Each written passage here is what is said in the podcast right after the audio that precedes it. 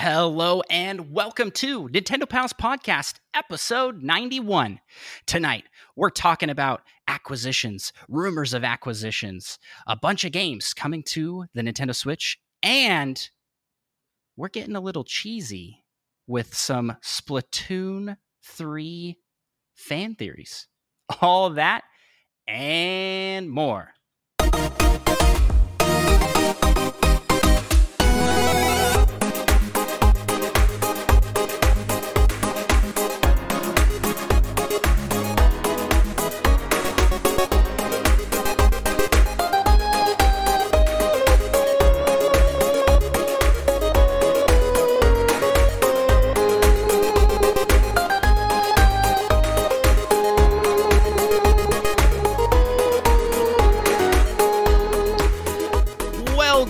My fellow Nintendo pals. My name is Andros, and I'm one of the hosts of the Nintendo Pals podcast, where each and every week we talk about what we're playing, Nintendo news, rumors, and community submitted questions and topics. And I am joined, as I am joined each and every week, by my fellow Nintendo pal, all around awesome dude, Micah. Yep. And we are also joined tonight by super special guest uh, joining us from the Nintendo Powercast, from the world of Splatoon TikTok, and more. It's Cheesy C64. Welcome. Hey, thank you. Thank you. That was really kind. Thank you. well, thank you for coming on. That's really kind. We've tricked you into being here, and um, I can't believe it. I can't believe it worked. So he's he's here. We're we're gonna be now. We have like an actual expert to talk about Splatoon. Oh, oh So- man, hold on. You know that's I mean, uh, you that's a lot of, lot of pressure there. You've got all the like merch behind you. like that, that's not mine. I, yeah, I'm a, I'm a fake fan. oh well, we appreciate you coming on either way. Uh, so yeah, if, for those that don't know you, why don't you introduce yourself? Where are you from? Uh, what you do, and and and more. I and more. Okay. Uh, yeah, I'm cheesy. Uh, you might see me on the internet as cheesy C64, C H E E Z Y C 64. Um, I'm from Denver, Colorado. Um, I was a theater student, uh, studied uh, acting and directing at Colorado Mesa University, and now I'm into content creation. So, uh, just kind of kind of blending the two uh, I guess uh, uh, genres together and and uh, giving myself some creativity. Nice, nice, and and you do quite well at it. If you haven't checked out Cheesy C64, uh, definitely recommend his streams and Oh, and uh, video you. content. It's all great. It's all great stuff to to watch. Um, and we'll of course have links to everything f- cheesy in the description of the podcast. So if you're listening to the audio version of this or the video version, just head on down to the description. You can find those links. And we have a packed show tonight. But Micah, before we do anything, I got to ask you, do you know what we're doing tonight? Does it involve the world? Oh, it involves the world, and we are going to try and take over the world. And we do that through five star reviews. And we got two new anonymous five star reviews this week. So nothing written to shout out, um, and they're anonymous. But if we could shout you out directly, we would. Thank you for the brand new anonymous review on Apple Podcasts and also on Spotify. Um, and we also got an updated review from our good pal Par Brand, who I think is going to have. Uh, this is going to be like one of the best episodes for Par Brand because a game that Parbrand has recommended we play in almost every review they have left was announced to be coming to Switch. I was like, no way. so uh, stay tuned for our news segment. But before we jump into that, um, make sure you leave us a follow if you're out on Twitch or a sub if you're over on YouTube. And a reminder that we are doing a giveaway right now. If you're listening to this, you probably don't have much time left to enter the giveaway because that gets done at 11:59 p.m. Pacific time on the 28th of May. This is May. That's what month we're in. and um, that is for a Nintendo Switch OLED. Micah, do you want to recap the giveaway real quick? What you got to do to enter? Putting you on the spot. I would, Sorry. I would love to do that. Well, you can you can be entered uh, in two ways by uh, subscribing on uh, YouTube and retweeting the Nintendo Pals B Day hashtag. Or on any social Um, media, just using that oh, hashtag. yeah. yeah. Or be uh, following us on Twitch and doing the same. Yep. Yep. So all you have to do is either sub on YouTube, follow on Twitch, and use that hashtag Nintendo Pals B Day, and uh, you'll be entered in for a chance to win a Switch OLED. It's part of our two-year birthday. We're entering our terrible twos, but you know that's also a fun time. I think depends on the two-year-old. Uh, that's that's. Uh, I, I have a two-year-old right now. It's, it's just pretty. It's pretty great. It's pretty great. Um, Micah, before we jump into what we've been playing, I gotta ask, how the heck are you? What's new? What's going on with you? Well, I- I'm doing pretty good. Uh, not too much new going on. Still waiting for that uh, Metroid Prime 4 news. That has been over 1,200 days since we've heard anything. But who's counting? Yeah, there's Metroid Uh. Prime 4, there's Pikmin 4. There's probably another 4 that exists that, you know, is still locked away in the vault. So, That's We- true. we got time to wait. Yeah, we need what I think Nintendo gets stuck at four. Yeah. I can't. I can't think of a Nintendo thing that has a four. Yeah, they're one, Mar- two, Mario- three, Mario four. Party. Mario Party got to Oh, four, that's- That's and then never stopped. It it just kept going. I, I guess they got to ten, and then they're like, "We give up." it's like Is a there an 11? or something. I I don't, don't- I don't, yeah, I don't think there was an eleven. Could you imagine? Like we're in like the teens at this point. They're like, "Yeah, Mario Party 14." Like that was. It's like Final Fantasy. Yeah, that's true. Final or, Fantasy. or def- the the like now this is what I call music 78. like Yeah. they're still making those? Who has CDs? that is true. That is true. Who does have those CDs? Um, we also, I guess, uh, we do our icebreaker. So I got to ask you, Cheesy, how the heck are you? How's life? Life is good. I am uh, I'm getting married in less than a month now. So, Oh wow! Congratulations. Yeah, coming Congrats. quick. Thank you. Thank you. Uh, it should be a lot of fun. We have some like Nintendo music that's going to play as guests are arriving, but like very classically like sounding, you know, with a piano. So, uh, oh, that's that's that's, cool. sneaky. if you know if you know it, it will be it will be fun. But if you don't, it just sounds like wedding music. Um, so yeah, no, I'm really looking forward to that, and we're both nerds, so the whole wedding is going to be a blast. I was g- I was gonna ask. So, so your fiance is cool with that? I don't think my wife at the time, because because she married into gaming. Um, may, maybe she didn't know what she was getting into, but uh, at, at the time would have been okay with me slipping in any sort of Nintendo music. But oh, so we on. actually, as we're like walking away after we we get married, um, walking away like down the aisle, we're Rick rolling everyone with like a string quartet version of it. so yeah, no, like we're we're all out. this is great. Yeah. That's so cool. That's so cool. Yeah, big congratulations. It's a fun time. Um, yeah, uh, and hope, hopefully that goes smoothly for you. I know it's re- it was really it's going to be a train wreck, but you know we're we're ready for it. You know there might be some fights that break out. We might decide to get divorced in that moment, and then you know that's it's it's a show. We both met in theaters, you know, so we got to make a show out of it. It's a As long- as long as you have some nice memories, I guess. yeah, yeah. Uh, well, we will we will hope uh for for no divorce and just for a good old Rick roll. That's what we're hoping for. Um, that's awesome. That's super cool. Well, what do you say we uh jump on over into the first segment of our show and let's talk what you playing. Cheesy, as our guest, I'll let you go first. What have you been playing lately, dude? Lately, I've been playing a lot of Switch Sports, but I will Oh, yeah. clarify it's mainly been uh Switch Sports Soccer.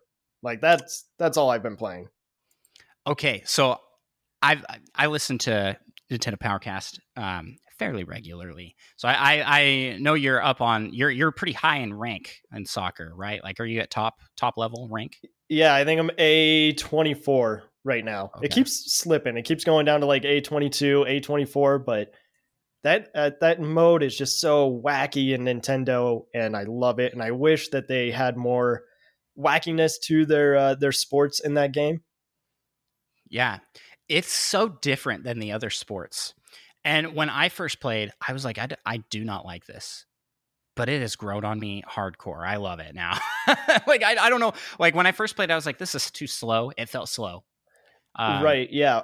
but once you get the hang of the controls and figure out like there there actually is some quite a bit of strategy with like the passing back and forth and and figuring out uh the best positions and gauging your stamina there's actually it's a pretty deep little game of soccer inside Nintendo Switch Sports Yeah, I mean, did you play uh, Rocket League before? Were you a fan of Rocket League? yes i'm i i am i i don't play a ton anymore but i probably put well over 200 hours 300 hours into rocket league Yeah. uh, just because it's it's a great game. Uh-huh. Micah, Yeah. you're you're a big Rocket League fan. You're still playing yeah, Rocket I, League. I, yeah, I, I still play uh, fairly regularly with a, a friend Eli. He's a lot better than I am, so it's nice. Carries I've- me a little bit. Have you tried the the Switch soccer? I have not, but having not played Switch Sports, the, the soccer actually seemed the most interesting to me because it, it it seemed like it had the best like team play. Yeah, yeah. I, and it's also the easiest to play while sitting down, which is maybe a reason that I like it. I know that Switch Sports is supposed to be active and standing up, you know, but there are times where I don't know. I just uh I don't really feel like throwing a Joy-Con at my TV. So Fair enough. yeah, that that is like the only one that you can play sitting down. Because I I played that one on stream, and I was like having to do this like soccer, like lean over my chair uh-huh. to to get the swing. Um, I actually played better that way than when I stood up. So I don't know what that says about me, but uh, yeah, S- Switch Sports is super fun. Are you liking the unlockable costumes and all that jazz? Honestly, I think that might be the only reason that I'm like still playing it pretty weekly. Um, they, I think they nailed that part of it because right now, I mean, there's not as many sports as I would like there to be. We know that more is coming soon, but um, all these different cosmetics do make a difference. It is really weird though that you are able to customize your character, but not really at the start all of the like cosmetics are are coming later like even just like really simple things like a beard glasses Yeah. um eye color it's uh it that's an interesting choice but i'm still playing Yeah, and I, I, I was listening to someone was talking about how you couldn't even get like uh like a shaved head or or bald. so it's oh like yeah you you got you you have to have hair. Like the Just a easiest, painful reminder. the easiest hair style to add into the game. You would think. Isn't it though? It's like, it's like uh, why is literally that just not a nothing. default option? Yeah, yeah. I, I I'm not sure how I feel about uh the startup customization, but at the same time, I am a Mii solo. Like like I have not used the Spoko sport sport sport sporties mates sport mates. That's There you go. I like I was like, sporties though. that's that's good. The, the, the sporties. yeah. Um yeah i i use my Mii and so i'm really all, all i can customize is the clothes that i'm wearing which that's pretty limited uh on honestly there's not not a ton of that. But you also get like the uh, titles and the um the emotes. I find that a lot of fun. I just think the the whole system overall is pretty fun i guess i didn't know that though if you're playing as a Mii you don't have the same like customization options yeah nothing on the face like you, you don't get to customize your hair or your huh. or any of the you can't wear the glasses or any of that kind of stuff which Yeah. sort of makes sense but it just makes me wish that they had leaned towards the Mii's and and then made that a thing like you just because gotta get had with the times. around it yeah i gotta get i gotta get with the times i gotta The stop Mii's living the, in the past, past. yeah. I hope I hope that Mii's don't go away. That's sort of our branding. Our our logo has Mii's on on the front. Well, they're they're custom made, but Well, we'll have to we'll have to change to the sporties at some point. oh no. how, oh, would- how would you feel if I just changed mine suddenly one day? to be to be a sport mate? First off, you don't know how to do that, and second off, uh, First off, I'm definitely would not be going through that effort. Uh, be that would be uh, ugly. I, I don't find the sport mates particularly appealing. I don't think they're bad looking, but I like Mii's more personally.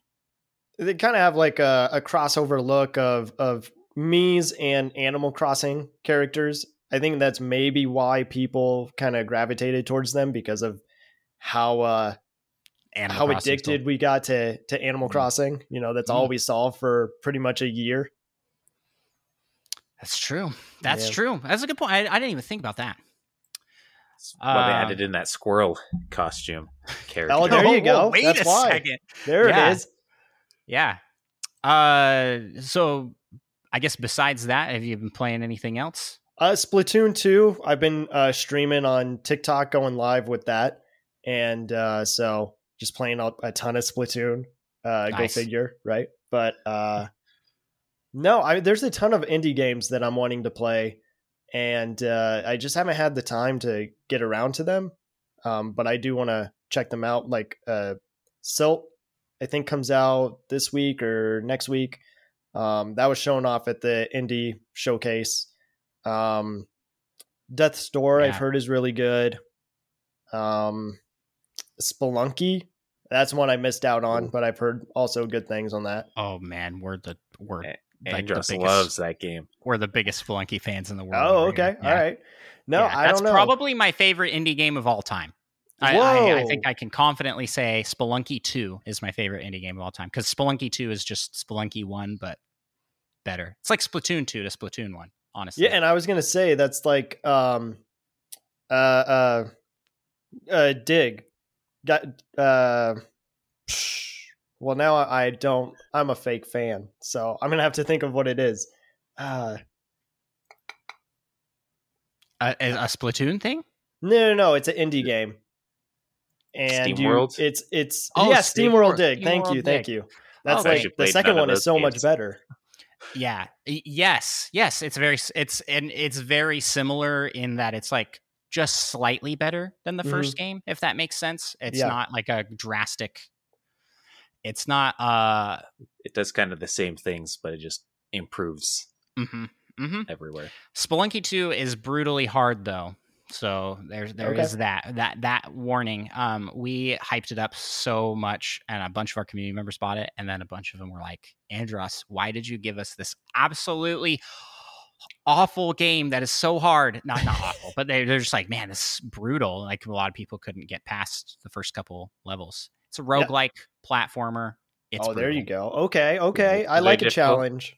Every once in a while, there's a little bit of jippery, and there's not much you can do. You just uh, essentially die. But for the most part, it's Something really blows up off screen, comes a rock comes flying and just nails you. and you're Oh. like, oh, Oh, That's wow. the best. Yeah, something, and then it, the rock will knock you into some spikes or something.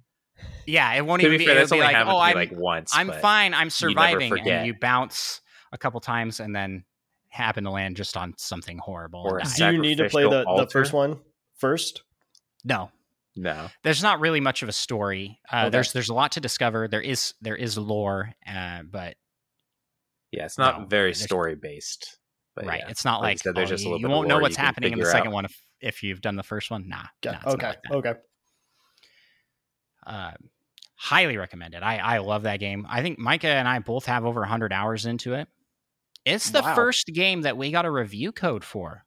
Oh, that's awesome. Nintendo pals. Yeah. Uh, so It's shout the out to the greatest day of Andros's life. shout out to Derek, uh, the developer of that game, for just being so kind and giving us a, a review code. Awesome.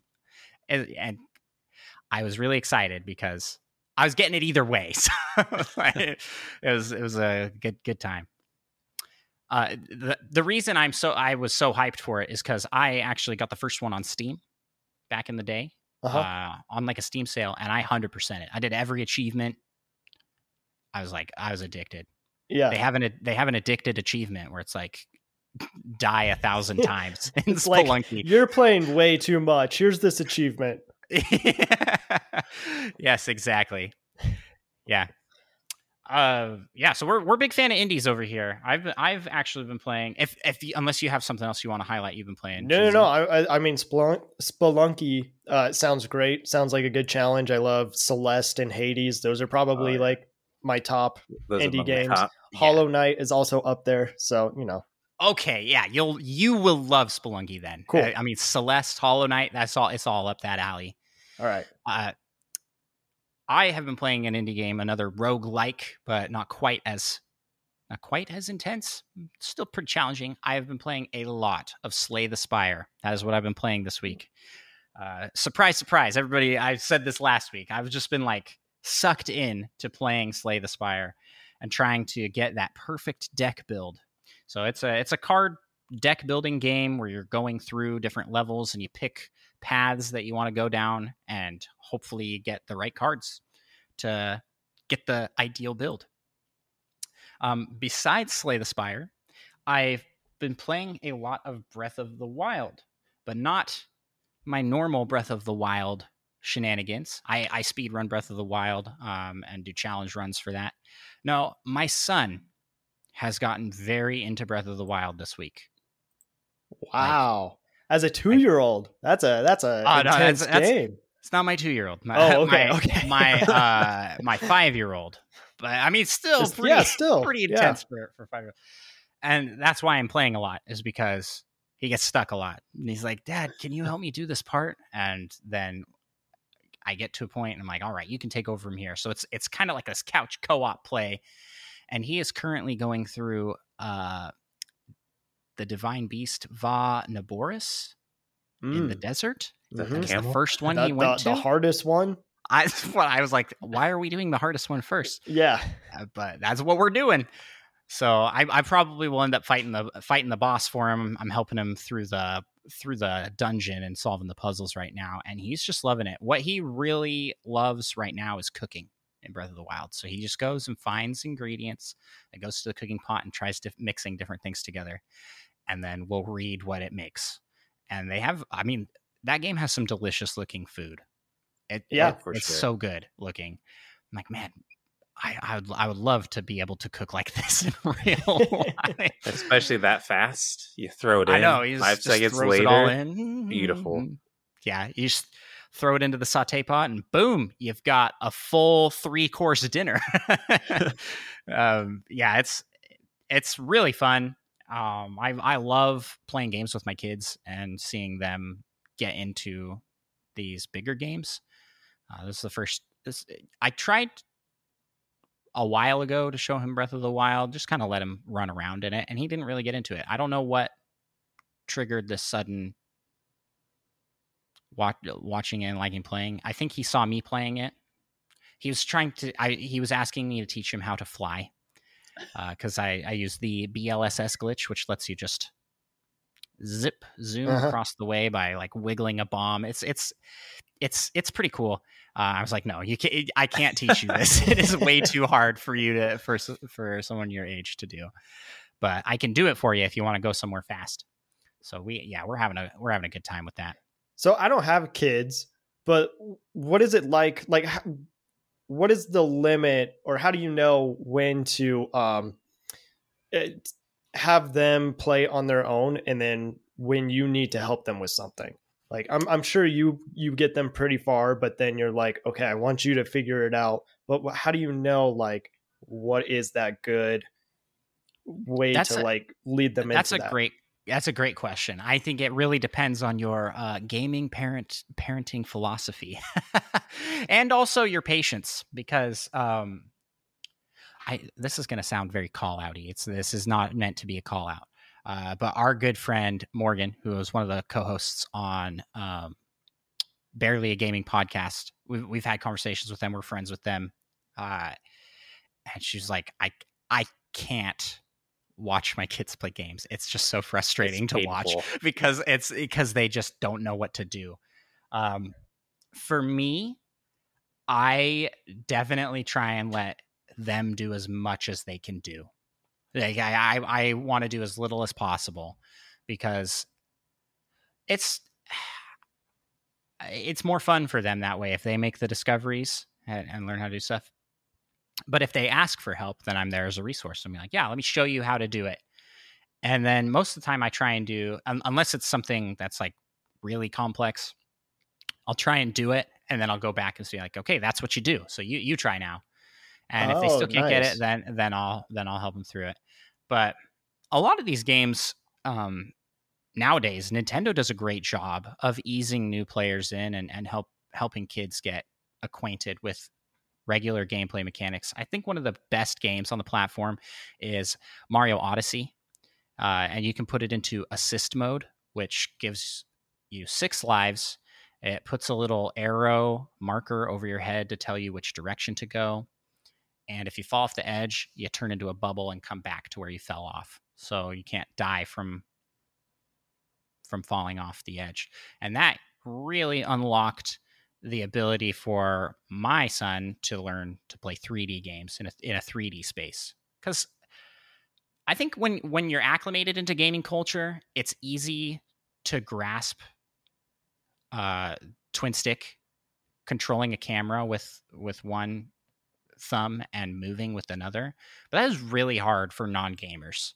Uh, I don't know if you it's ever like, like so showed a- natural now, but yeah, since we're I Yeah, don't know used if you've ever shown a game to someone who is not a gamer, like like Breath of the Wild, uh, and you'll you'll see that most of the time they won't even use the camera controls. Like they don't they don't realize, oh, I should be moving the camera and the character because it's just not intuitive unless you're a gamer.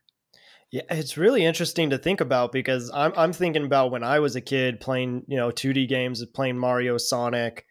Nowadays, I don't even know how kids start their journey, you know, and and Yeah. and there really aren't a lot of 2D games anymore, so that's just mainly, you know, 3D, uh, probably open world. Um it's just it's crazy to think about how far we've come in gaming and and how they're learning and like where do they start with it.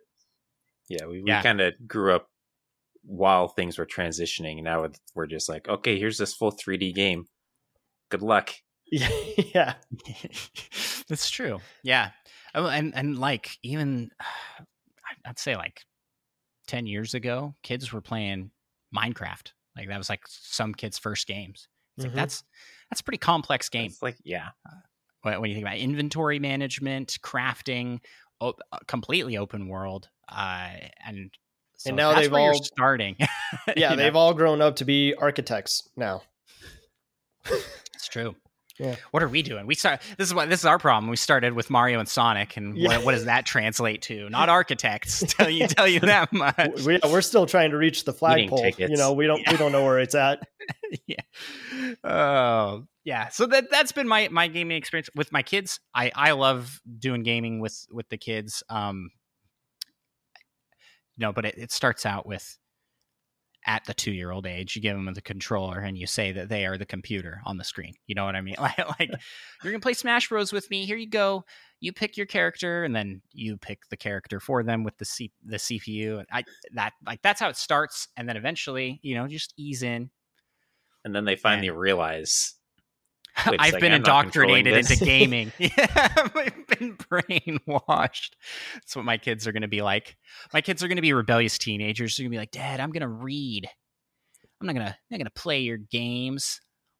I'm going to go work out at the gym." like, some- oh, yeah, their muscle shirts and protein powder. yeah, yeah. That's gonna be that's gonna be my kid's rebellious phase.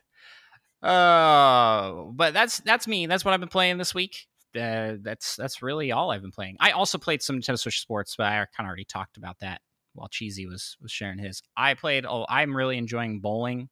Um, I wanted to play some tennis. I was craving tennis, and I like it a lot. I think it feels really good to play. The online still, to me, works really good. And uh, yeah, I got no complaints about it. I think I think it's a great game. The level up's a little slow. I wish she leveled up faster, but yeah, do Oh, you well. like tennis or, or badminton more? I am better at badminton. But I like tennis more, I think. Badminton, I f- I don't know what's happening. I don't quite understand the strategy. You're like, 'Cause with why am I so good all- at this? Well, tennis it's all about the sw- aiming where you're going to hit the ball and and trying to get it to stay within the boundaries and also Out far enough away from the yeah out of reach of the other players or to a point where it will make it inconvenient for them so that you can get a good spike shot. Badminton just seems like a test of endurance. I don't think it's possible to hit it out of bounds in badminton. I've never seen it happen. Um, and it just seems like it's more of like a try and I- i just spike it every time just i just slap down and eventually the other player falls over and I, I score a point. I don't know what exactly. I, I feel like I need to dive more into badminton and, and really understand what's going on. Cause like volleyball was that way for me at first, but it feels like this is all about timing and rhythm. And there's there's some strategies you can do in that, like moves that I didn't realize were there. Like in volleyball, when the person sets up the ball, you can actually jump before they set it and it will do a quick spike. Instead of the the standard it goes up and you jump up to the net and spike it. No it's like a it's almost like a pass to you and you can get it before the other people have time to react and defend. Um, it's it's tricky to do but it's it's there and it's uh yeah so that I, I feel like that with badminton like and that's probably my one of my weakest sports in the bunch because i just haven't spent enough time with it what are you what what are your pre- preference between the two cheesy I like uh I think I like badminton more for how fast paced it is. I love playing tennis in real life. Uh, I'm not very good, but I love playing it. Um, it, it does seem a little confusing with badminton. Like it, you're just trying to, I think, just like tire out your opponent, but you can't control your character, so you don't exactly know where you're going to be yeah. going and then all of a sudden you get too tired and you fall on your face and that's embarrassing because I, I wouldn't do that in real life. You know that that doesn't sound like that. yeah like who me. does that in real Yeah. life? Not me. No yeah. Uh i don't i i feel with all the switch sports i guess kind of going back to it real quick um all of them involve a net and it kind of gets a little repetitive because you have badminton you have tennis you have uh, volleyball. Soccer does have a net. It's a little different you know? Yeah. Yeah. I i i could i could see that but i i feel like they're very different in what you're playing because tennis is all about aim volleyball is all about rhythm and badminton's all about something. I don't With know what yet but, but it's all about something. With tennis i rarely use the the person in front unless to like spike because sometimes if you use the person in front it just goes out of bounds so i usually will let the person in the back hit the ball and then if i have an opportunity to to spike it then i'll use the front Yeah, I and I find tennis to be a lot more fun playing two player. Like if, if you have two different people on your team and you're alternating between the two. But when you're playing online, it just doubles you instead of playing with another person. I kind of wish it was like volleyball and it paired you with a second person. Don't know why it doesn't. Or it let you play singles. That would be cool. But that's that. Micah, we, you know, I know you didn't you didn't pick up Switch Sports, so Yes, haven't Uh, been playing that. so you haven't been playing that, but what have you been playing, Micah? Well, I, I played a little bit of a Kirby 64 on NSO. oh, oh, So I beat the the first the first world is Pop Star, and I made it to Rock Star. So I do like the naming of their stars. isn't But- Planet Popstar where Kirby lives? Question mark. That's what I thought. I don't actually know. I thought that's Pretty the sure that's planet he was right. on. Yeah. yeah yeah does So guess- uh, does it still hold up is it a, is it a good Um, n64 yeah, game?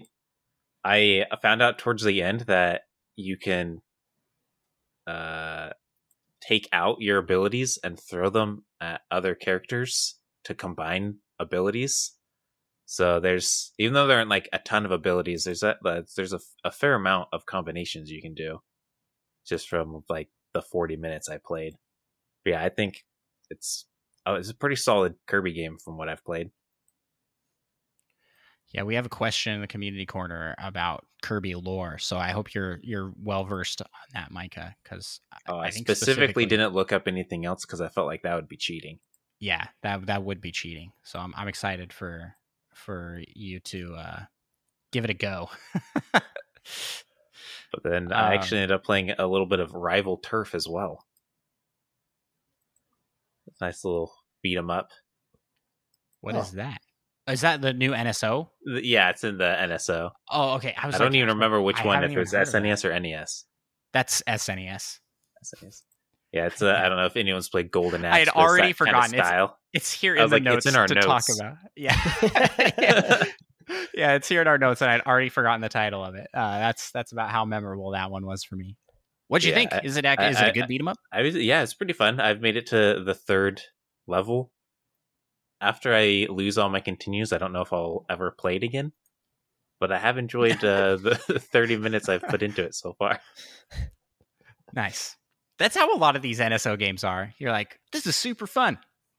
except Smash Tennis, which is potentially the greatest tennis game ever made. Besides, Oh, I think that's- there's like Super Smash Tennis. That's that's a bold claim, I'd say, It's, but I it is mean, pretty fun. It, I think it might be better than Switch Sports Tennis. You've not even played Switch Sports Tennis. Get out of here. It's just you- that good. but now, now I know. No matter what, he's going to think that, so it doesn't matter what, how good Switch Sports Tennis is. Nice. And, So you just played a uh, bunch of NSO apps, huh? Yeah, and then I, I actually played uh, like five games of Rocket League at some point this last week. I don't remember when it was, but We're all in a sports mood, apparently. I'm Rocket League, sort of a sport. We're all in soccer mode this week. yeah, Yeah. because I didn't I didn't mention this because we're going to talk a little bit about the news, but I also dipped my toes into the uh, first kick. What is it like called? the uh, tutorial of Mario. yeah, Mario Strikers. Strikers. hmm And it's pretty fun. I was just doing the tutorial, so I haven't got to play like any actual matches yet. But it seems like there's a lot of mechanics to it. It oozes Strikers style. Everybody's just really aggressive and like I, I don't know. It's it's like the cover art is always the angriest you'll ever see Mario, right? He's just like, I'm gonna get you with the soccer ball, you know, and and uh, Well, it's, it's a strike ball, actually. oh, s- yeah, strike ball. Yeah, this is not soccer. Everybody's using their hands a lot. Yeah. in the, in the game, uh, it is so different than what Nintendo Switch Sports Soccer is. I know there was like there was some people saying like, well, this is just going to get no one's going to be playing Switch Sports Soccer after Strikers comes out. I'm like, nah, this is a totally different game. Very different. So that's that's my my opinion, my my hot take on that. Yeah, and there's they have there's a lot of things you can do in Mario Strikers. So many that I kept forgetting what buttons did what in the tutorial. So I I think it will it will have a pretty high skill cap. Yeah, I'm actually very excited for the clubs and and starting that Nintendo Pals club. Team one and team two. Well, team Andros and team Micah. so that that's what we're gonna do. Good luck. So I haven't tried the the demo yet, but uh, with the tutorial, do you not get to play like a computer versus match at the end? I am assuming you do. You kind you- of do. I mean, they they teach you some of the basics, and then you do like a three on three, which I think it's Oh, five okay. on five. So you do like some three on three, and your goal is to use these mechanics like usually three or five times. I think, Mhm. depending on what it was. So I mean, you kind of can play a little bit, and they're they're really short matches though. But if you just ignore the uh the goals of what you're supposed to do and just try and score, which I did a couple times, you can kind of get a feel for it. Yeah. But yeah, it, So it's I don't mostly think, I don't think it just you play like an actual match then. yeah, it's mostly just teaching you how to play so you know what you're doing for the uh, uh It's it's a little odd that there's not even like a like a practice mode or something like that that you could mess around in before the before the launch. But I mean this is sort of that, but it definitely is a tutorial. that's that's what it is. yeah. Um but this actually segues really nice. So let's let's just jump into it. Let's talk in the next segment of our show here and go to the Nintendo news. So uh, this is a little later down the line uh, in our notes, but we'll just jump to it right now. So that Mario Strikers demo dropped today, yesterday. Was that today? Today. today. Uh, and there will be online play sessions happening, kind of test runs for playing online. And this is for Nintendo Switch Online members only. It will be June 3rd, 8 to 9 p.m. Pacific time, June 4th at three times. They've got 4 to 5 a.m. Pacific, 12 to 1 p.m. Pacific, and 8 to 9 p.m. Pacific. And then on June 5th, 4 to 5 a.m. and 12 to 1 p.m. That's all in Pacific time. Uh, this is interesting that they're doing. I, I, was not expecting this at all. This this like dropped, and I was like, that's pretty cool that they're putting out the essentially a demo where you can where you can try out the game, try before you buy, uh, with the tutorial, and they'll have these play sessions. Uh, I'll definitely be checking out the play sessions. Did they have that for Aces and uh, Super Rush? I, I it seems like they had a tutorial for Aces, but I don't remember Super Rush. I don't think Super Rush had anything. No, no early launch anything. Uh, Nintendo Switch Sports had a very similar thing to this. They had that test run where you could do like it's it was like an hour. Mostly? Or could you choose? They only had like a couple game modes, I think. It was bowling, volleyball, and Chambara. Chambara. Yeah, that was that was it. I think it was mostly to stress test their online infrastructure for it, see how it how it ran. Yeah, which is kind of why I assume they're doing this with Mario Strikers, but it's only like five days before it comes out. Like, yeah, how much can they really fix if there's a problem? Someone's working overtime. That's yeah. They're like, oh no, and they're just like working twenty four seven for the last five days. Yeah, that I I don't know. I think it's more of an opportunity to test test play it and hopefully get hooked in. That's sort of what they did with arms. I remember they had test plays for arms, and it was more to gauge interest, I think, than than anything else. Uh, you haven't tried out the demo yet, Cheesy, but are you planning on hopping on for any of these test runs? Oh yeah, yeah, I'll check it yeah. out. I um, I've talked a lot about uh, strikers and, and Battle League specifically. Um, I am really hoping that it is good because right now it seems like the the the catch of it is the animation. I mean, it's next level games, so everybody looks great in that game. Right. The the way that they move, uh, their celebrations look awesome. So I have no problem with next level games making it. Um, it just I think people are hooked on nostalgia when it comes to like strikers. I think they might be a little disappointed. Like it will be fun. Don't get me wrong. It will it will be a lot of fun. Uh, but I I don't think the people are going to like hold on to it as much as they they want to. Especially with you know how limited it is at the beginning and they're still uh uh, will be updating characters and gear and I'm assuming courses. I mean, there's really only one, you know, uh, field. I guess is it a field? Soccer field. Yeah. Yeah. Yeah. Well, they've they've mentioned that as part of like the league for your league's field, you can like customize your half. So I mean, I'm assuming they'll have at least a few options at the start, but it sounds like a lot of them you'll have to unlock. Mm. So it depends on how much you like unlocking things. Yeah, I, am glad you bring this up, Cheesy, because in my experience today, which was like an hour in, in the tutorial, I didn't even finish it all, um, just because ran out of time. Uh, I felt like this doesn't feel like a Switch game. It felt like it felt like a Wii era game. It maybe looked a little fancier, but like looking at the menuing, I was there was no there was no voice acting of any kind, like which is not uncommon for Nintendo, but usually there's like a grunt or something the characters make. Uh, and there was nothing like that. it was it was very much like I, I don't know it, it the ui and everything felt a little bit dated.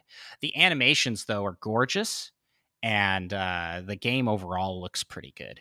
So I'm, I'm hopeful that that's just like okay this is early stages looking at it and once you get playing in the online play it'll it'll have more of a hook for Yeah, me. Plus, I don't even know if it's it'll be like the same menuing as the actual game. Hmm because they're just taking just like a tutorial part of it. So I mean, seems like they'd kind of use at least similar menuing, but who knows? yeah i don't know I, did you get that vibe at all micah it just it it didn't feel like a next gen it just felt more like strikers again I mean, which isn't didn't bad really, I didn't really think about it much to be honest. oh I was, I was more concerned about how it played, and I, Yeah. I kind of thought of it as like it's, it's kind of some tutorial demo thing. I, I'm, sh- I'm not sure if this menuing and things are final. yeah So- that that makes sense That's a good point because uh, Kirby was not the same when you played the demo and then when you played the uh, when it released. You know, they they they left some stuff out for us to discover on our own, like that that intro, the the song that they have at the beginning.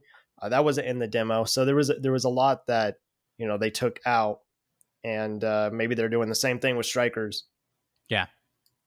But I do I do think that cheesy is onto something here that nostalgia is going to fuel a lot of purchases and a lot of people will be disappointed. I, I it has been the case with every Mario sports title so far on the Switch. Let's say it. Tennis, I, golf, everybody like not everybody, but there's like a, a huge audience that's like this is not as good as XYZ game that came before it. Um, That's because really, those games weren't even that good in the first place, anyways. Unlike Mario Strikers. uh, Mario Golf, I loved. I actually really liked Super Rush and, and still play Super Rush pretty regularly. I log in and get the extra costume or whatnot. Uh, but I know that a lot of people that have played the one on 3DS and played the GameCube version and even the N64 version were disappointed with with this one, which I I guess because I didn't play those, I didn't have the nostalgia um, and maybe that makes it a better experience for me. And so I think I think there's going to be that. I definitely think there's going to be that for strikers. There's going to be a huge chunk of people that are going to be like, "This is not nearly as good as it was on the GameCube," and blah blah blah blah blah. Well, I think you're wrong. And people are going to be like, this is even better than it was on the GameCube. All right. Well, I'm hoping you're right, actually, because that's a better scenario than than what Although, I. to be honest, I never actually played Mario Strikers on the GameCube. I'd only played the Wii one. the biggest GameCube stan didn't play Mario Strikers on the GameCube. Excuse It's me. True. So all Oh I my know is the apparently inferior Wii version. But from the Was- little was bit really I played fun. it, I think this holds up. Here's the thing: is Micah and I are never really disappointed. I can't think of a game that Nintendo's put out that Micah and I were like, "Mm, that wasn't good. I, I can't think of one. I, can you, Micah? Maybe I missed. No, So, none that I've. We're easy to least. please. We're easy to please here at the Nintendo Pals. So I, I don't think I don't think it'll be a problem with us. I just think like in the sphere overall, I think I think there will definitely be that audience that doesn't feel like it's as good as it was. I mean, the sports games have been better on Switch, but they still seem lacking. Like they definitely hmm. have made improvements, but then they do these weird things where like you play the story mode and you can unlock this really cool racket or a golf club, but then you don't actually really unlock it. Like you can't use it outside of the story mode. So it just seems kind of pointless to be like, "Hey, you won this. Now just give it back because you don't actually have it." Yeah. Yep, I definitely definitely uh, have heard a lot of the complaints and uh, agree. It would be cool if there were clubs in golf like there were in the previous game, but they're not there. I, I fear with the the gear in strikers, people are just going to find what works, and then everybody is going to use that same gear. Just kind of like how they do with Right. Mario Kart. Yeah, I hope not. I hope that's not Yeah, the well, case. The really, uh, from what I, the team that I've played and they've mentioned, they're really good players, I don't think will care about technique as much because technique affects how easy timing for getting really good passes and like quick pass shots with extra strength. So if you're really good, you don't really need as good of technique. I'm not quite sure how other attributes will feel, but I, I feel like a lot of the, like the really good players at least will have really low technique scores and Mm. put more into other stats that like your skill can't quite account for as much, I guess. Hmm. Yeah. I'm excited for it. We have in chat here, uh, Oso says, I think Mario Strikers will be really good. I, based off the gameplay in the demo, I think it'll be fun. It's going to be a great multiplayer. So there, there is that.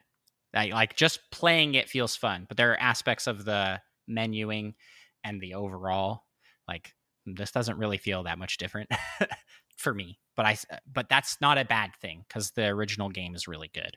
So So they yeah, I guess uh, do it so- again. That's uh, fine. yeah. I guess like you have to keep in mind that there's a lot of people that are going to be playing this for the first time because when Mhm. when was the last time we saw a Strikers game? It was on the Wii, so that's two two generations ago, and that would be Yeah. like, I mean, it's at least ten years, and then the GameCube prior to that, and that's the one that I think most people remember fondly is the GameCube one. So, yeah, well, there's that's that's Mario Strikers. Go check out the demo. Yeah, you don't have to take our word for it. You can go try the tutorial right now and see see what you think. Uh, let's move on to our next news item here. Mikey, you want to take this one? We can just alternate back and forth. Oh yeah, the Start Lord of the the. Rings Gollum uh, has been announced for Switch, but will be coming at a later date than the initial game launch. I'm I'm always a little bummed when that happens. When they're like, "Yeah, we're we're going to be on all platforms, but the Switch one's going to come later." That doesn't quite. I guess it, it's it's hard to port to Switch by comparison to some uh, to the other platforms, especially if you're designing for PlayStation or Xbox. Those seem to translate easier. But it's like, why are we waiting longer for the bad port? You know what I mean? Like Yeah. like you know, it's the not going to be sometimes quite missing features and things. yeah, it's not going to be as. I'm. I'm. I prefer to buy all of my games on Switch. I don't have another console. I have the PC. I guess I could get on PC, but it just seems weird that they're. They're like, we're saving the worst for last. This is the one that's going to be graphically not as good, and it's taking the longest for some reason. but that's that's neither here nor there. I I uh, wh- what do you what do you think about the Lord of the Rings Gollum game? Either of you guys, cheesy Micah? Um, I remember hearing about it like I feel like forever ago, and then I'd forgotten it was a thing until I saw this again. But I, it seems interesting. It seems like more stealthy. I am a, a, a fake nerd. I've never seen the Lord of the Rings. I haven't read them. I haven't seen oh. Hobbit. Wait, you haven't seen the movies? The I Lord of the haven't. I haven't. Do, should I leave? Is this a good time to leave or? I think. Well, I mean, we we want to have you here as a guest, but maybe your time would be better spent watching Lord of the Rings right now than being on this show. Make sure you get the extended edition. It's only like Six hours? eleven hours total. oh total. my god! I think the It's- third movie is worth it. four hours and twenty minutes. the extended cut. Yeah, but if you don't get the extended cut, you don't even see how the bad guy dies. That is like the weirdest. Why did they cut that? Uh, but yeah, whatever. Well, yeah, no, well, no spoilers, I guess. I mean, Uh, but you Uh, gotta yeah, watch I mean, I mean, uh, uh, what bad guy died? I don't know what you're talking about. um, I'm gonna be honest. I am, I am a fan of Lord of the Rings, at least the movies. Uh, my wife recently read through the books. We're playing a bo- Lord of the Rings board game right now. We're playing through that. This game does not look interesting to me at all. I have never, I've never been like, you know, who I want to play as? I want to play as Gollum. like, I, I want to run around looking for rings. I guess Well, just for all the ring. s- for all the Sonic fans out there, they're gonna love this game. Find some rings. I, I it's just the weirdest character to build a game around. Like he's it's I Gollum, mean, it's yeah, it's it's a unique Lord of the Rings game. I guess. There are so many other exciting things to to, to explore in that universe, and you're just gonna be sneaking around as Gollum in a stealth game. I Well, don't know. what you- Wait, it's a stealth game? I It- it is. believe so. It's like a it's like a top down like almost classic Metal Gear Solid is what it's being described as. I don't think they've shown gameplay or anything yet. It's bizarre. It's it's weird.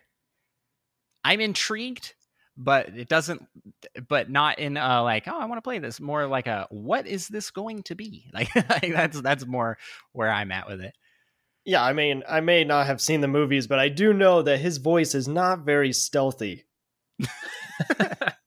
I think they're going to Yeah. point that one out right away. I want to know if they have Andy Serkis voicing him. Like that's that's what we need. That's what we really need to know.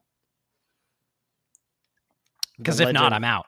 I'm Yeah. I'm out. Like I mean, it's uh, mostly sound like you're already out at that point. yeah.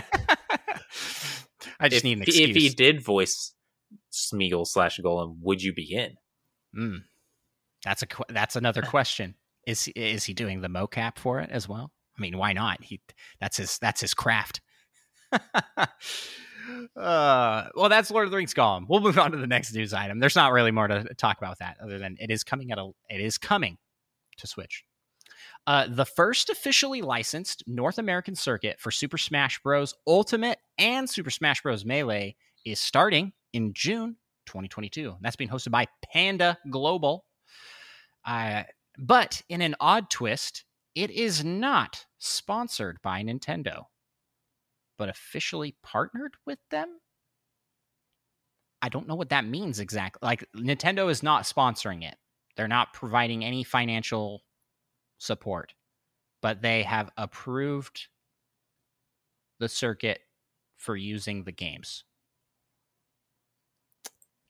Yeah, I Anybody, mean, uh, I, cheesy? Are you familiar with the Smash scene at all? Like, probably, maybe yeah, more so than I am. a little bit. I, I'm probably gonna make some more people mad, but I find Smash to be. Oh, wait a More- second. Wait a second. I find Smash to be more of a party game than a fighting game. I do like to use items. Micah, you and I are going to be best friends by the end of this. I can tell. Uh, I thought maybe I'd be able to overcome the cheesy, but I don't know. I don't know if I can at this point. There's With- too with- many with things. Lord of the Rings. Lord of the well, Rings. wait a second. Bros. I we mean, like playing to with be fair, items. Smash Bros is a great party game. yeah. Yeah, it is. It is.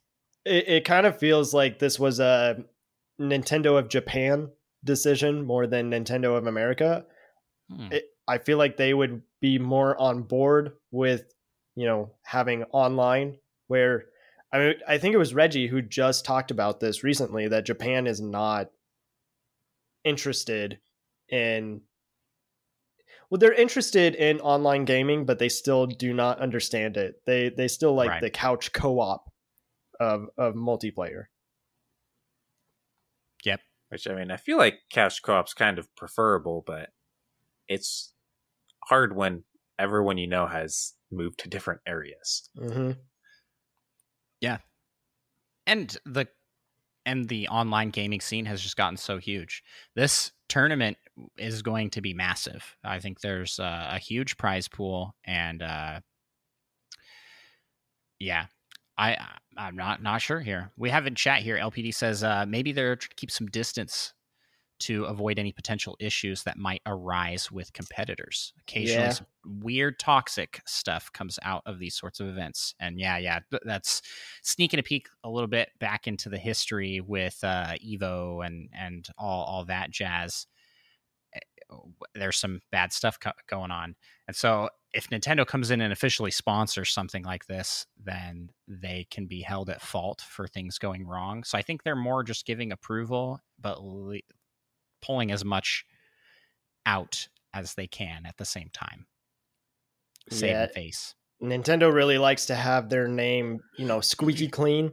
I mean, that's the same reason that we don't have voice chat. They they don't want any kind of uh, uh like vulgar uh, language over their uh their consoles and, and and it's a lot of little kids too, you know. You have to think about that.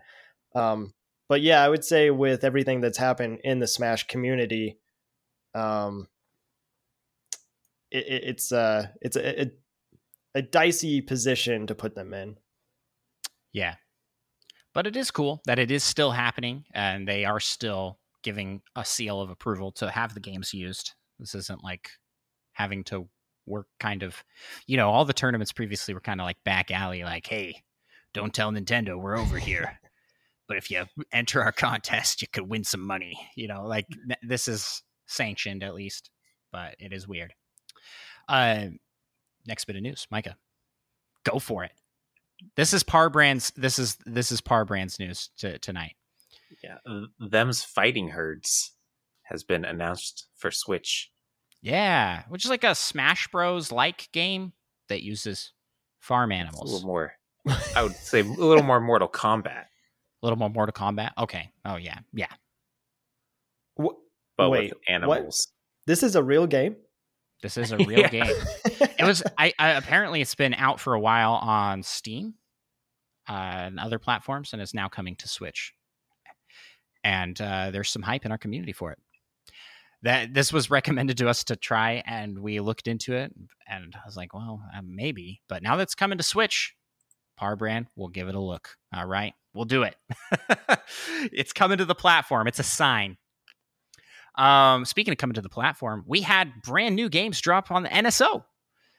We got Pinball for the NES, Congo's Caper, and as Micah teased in the uh, What You Playing segment, Rival Turf for SNES. Congo's Caper and Rival Turf being on the SNES apps. I had not heard of any of these, but I've heard good Yep. things about Pinball. You said Rival Turf's pretty good, and I have also seen some rumblings that Congo's Caper's actually pretty fun too. So they're all like bottom of the barrel. Like I've oh, what what is this? But they all are also good. So that's None none of them that's are nice. quite Smash Tennis levels of good. I don't think, but they're acceptable. nice, nice. Uh, you want to jump to the next? Take Two and Zynga uh, merge and acquisition. Yeah, this was this was interesting to me, and I haven't seen a lot of people talk about this, so uh, I thought thought we'd talk about it here. Take Two is a huge, huge. I, I don't even remember all the stuff that they have, but they own like a lot of big franchises. Um, Yes. Mostly know they they're involved in Borderlands. yeah, they also do. They do all the 2K games, don't they? May, maybe, Think maybe? I'm maybe maybe I'm making that up. Um, yeah, so they've they've worked with Rockstar. Um,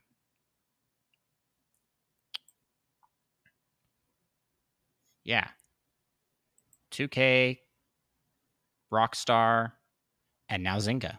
They own all these things, and they have a bunch of IP with all of those things. So Zynga is like the mobile development guru. yeah, super So- excited to see uh, Farmville and Mafia Wars come to Come- to come to Switch. Switch. Come to consoles. So- Yes, please. Let's go. Good old Farmville for Switch. Oh man. I I think so as as much as like I've always given Zynga kind of kind of grief, they make absolute buco bucks. So this was a huge deal, uh, a huge acquisition here. And a move for Take Two Interactive to kind of go stake a claim in the mobile market. Uh, that's Yeah, that seems Grand Theft Auto Six. It's gonna be a mobile game. Oh gosh. They're not going to make a Grand Theft Auto 6. They're just going to keep making 5. Zynga's going to work on the port to mobile. Can be the Or new that already Skyrim. It'll be the new Skyrim. yeah. Uh this at the same time I don't like it. I don't like the consolidation of the industry. I think it's not good for all these Indies All are these the future, anyways. blobbing into a, a big, huge, owned by one person kind of blob. I mean, how long before uh, what was what was the group that just bought Tomb Raider? I can't remember what their name Oh, it's not Esper, but it, Embracer or something. It's- Embracer Group. Yeah, that's what. How long before Embracer Group comes and takes Take Two? from the shadows. Embracer Group will take everything soon. Soon, Embracer Group will be all of gaming, or Tencent. You know, like that. That that seems to be the the route things are going. I I just don't like it. Uh, I, I joke, but I, I really don't think that it's good for the industry for all the consolidation. Cheesy, what are your thoughts? We're going to talk about it a bit more as well with the rumor mill because there's even more consolidation happening behind yeah, the scenes. I I agree with you. I don't I don't really like it either. But from a consumption standpoint, it's kind of cool to see all these like I'm not saying that I support it, but like as we're the ones that are buying into all of these things and they're able to put their different IPs into these games or have them cross over or you know like whatever it is that they want to do now it's it's the same thing you know that we're going through with the MCU you know? I mean it, that's all tied to one ip still but we're seeing like multiverses and you know we're seeing crossovers and stuff like that. So i i don't like it uh but i can understand how it's fun which is probably not the right way to put that but it's i don't know. Yeah no i it's I it's, it's gross is what it is but I totally totally agree with you. Like it's it's like looking at it, you're like it's it's really interesting and and there is some cool stuff that comes out of it with a lot of collaboration and crossovers and cross platforms. And also more money means more products hope hopefully um, but but it also feels gross feels like monopoly I, man running around causing trouble yeah it's a little different when you look at like nintendo acquiring next level games because they mainly have just been working for Nintendo. You know, they always kind of seemed like a Nintendo uh, developer. Mm-hmm. So that seems different, and like I'm I'm more okay with that than having these kind of just making it official. Yes, yeah. Yeah, but Nintendo seems to prefer working that way. I mean, they work with so many companies that are essentially first party Nintendo but aren't, like Monolith Soft uh, is, is a, a, big example. Um, there's there's a bunch that they they work with that aren't actually owned by Nintendo, but they make Nintendo first party stuff all the time. Yeah, Ko- Koei Tecmo, I would say, is kind of going in that direction as well. At Bandai Bandai Namco. Yep. Well. Yeah, Bandai is is big too. Yep. Yeah, that's so I, I I kind of prefer that way, honestly, because then everything stays independent uh, and there's not this like consolidation of everybody under one ginormous corporate monster. uh, because problems arise coming to that. I've worked I've worked for big corporations um, and worked for small businesses, and there's just a lot of problems that come working in a huge corporation. There's a lot of benefits, but on the flips on the flip side, there's a lot of downsides uh, with the organizational chain, um, issues getting things done quickly. Uh, things seem, seem to become less efficient. Yes. The more people and, become involved. And it's just a lot harder to get creative. You start to kind of eh, once once it's huge, it starts to become very much we got eh, we got to remain uniform across the organization and it's hard to maintain individualism within a giant organization. So I guess we have the indies to fall back on these these indie groups uh, and and small developers, but it's just sad to see like the middle ground kind of all going away. You're either getting bought up by a huge group, or you are consolidating to be really small, just disappearing that middle tier is leaving. Um, and then the last bit of news here before we move into the rumor mill, where we'll talk more about this consolidation because there's a lot of rumored stuff with that. Uh, Pokemon Diamond and Pearl sound library will shut down at the end of May. So you got just a few days, two days to to check out the Pokemon Diamond and Pearl sound library, which is still up for download and and you can I, I have downloaded the entire the entire uh, CD for for those things. They come in like two CDs, but they're just two folders with the soundtrack pieces in them. I don't know why they're doing this. Why like why shut down? It's only been up for a couple months. And I thought that like I was I was really excited. I was like this is the future. We're finally getting there. Nintendo's going to have their soundtracks up for people to listen to and you can go out and download it and it'll be like a legit way to listen to the music of the games without having to play the game. You know, you can put it on your phone or or put it on your Walkman or whatever you're listening to music on. Um, yeah, that's it's it's kind of mind-boggling, and I, I was really hoping we were going to see more soundtracks come, not lose the one that they did. That's just where I'm at with it. Maybe they're just ma- making space for a different one. Yeah, I don't know. well, probably not. Maybe they maybe maybe Pokemon got shut down by Nintendo. They filed a copyright claim. uh, that's that'd be terrible. Well, that is it for the news, and let's move on to the next segment here, and let's see what's cooking in the rumor mill. And in the rumor mill, geez, we didn't explain this to you, but we actually have uh, our own um, Pikmin that we send out. They we, we send them on missions. They bring back juicy rumor fruit and we we dissect it here. And the rumor mill Pikmin have brought us some fantastic stuff this week. That's awesome. I love that. Uh, yes, they they they are much cherished. Uh, yeah. Families of the fallen Pikmin don't love it quite as much. But what Pikmin have fallen? And what Pikmin have fallen looking for rumors? Pikmin um, always fall on missions. You can't protect them all. oh, okay. This first one here is that EA was almost bought out by NBC Universal. This was uh, reported on. I saw this originally from Geoff Keighley, who said he had heard this from multiple multiple sources that EA was in the works to be purchased by NBC Universal and the deal sort of all fell apart last month. Uh, but that means EA is looking to be bought. They, they and and that Universal and NBC is looking to buy in the gaming space.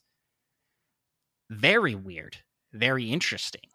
Uh, cheesy. You you were talking about this in the pre-show. Like, what what what were what were your thoughts? Like, what what did you think seeing this? it's just a huge bummer. You know, we won't be seeing any uh, Madden stars at uh, Universal.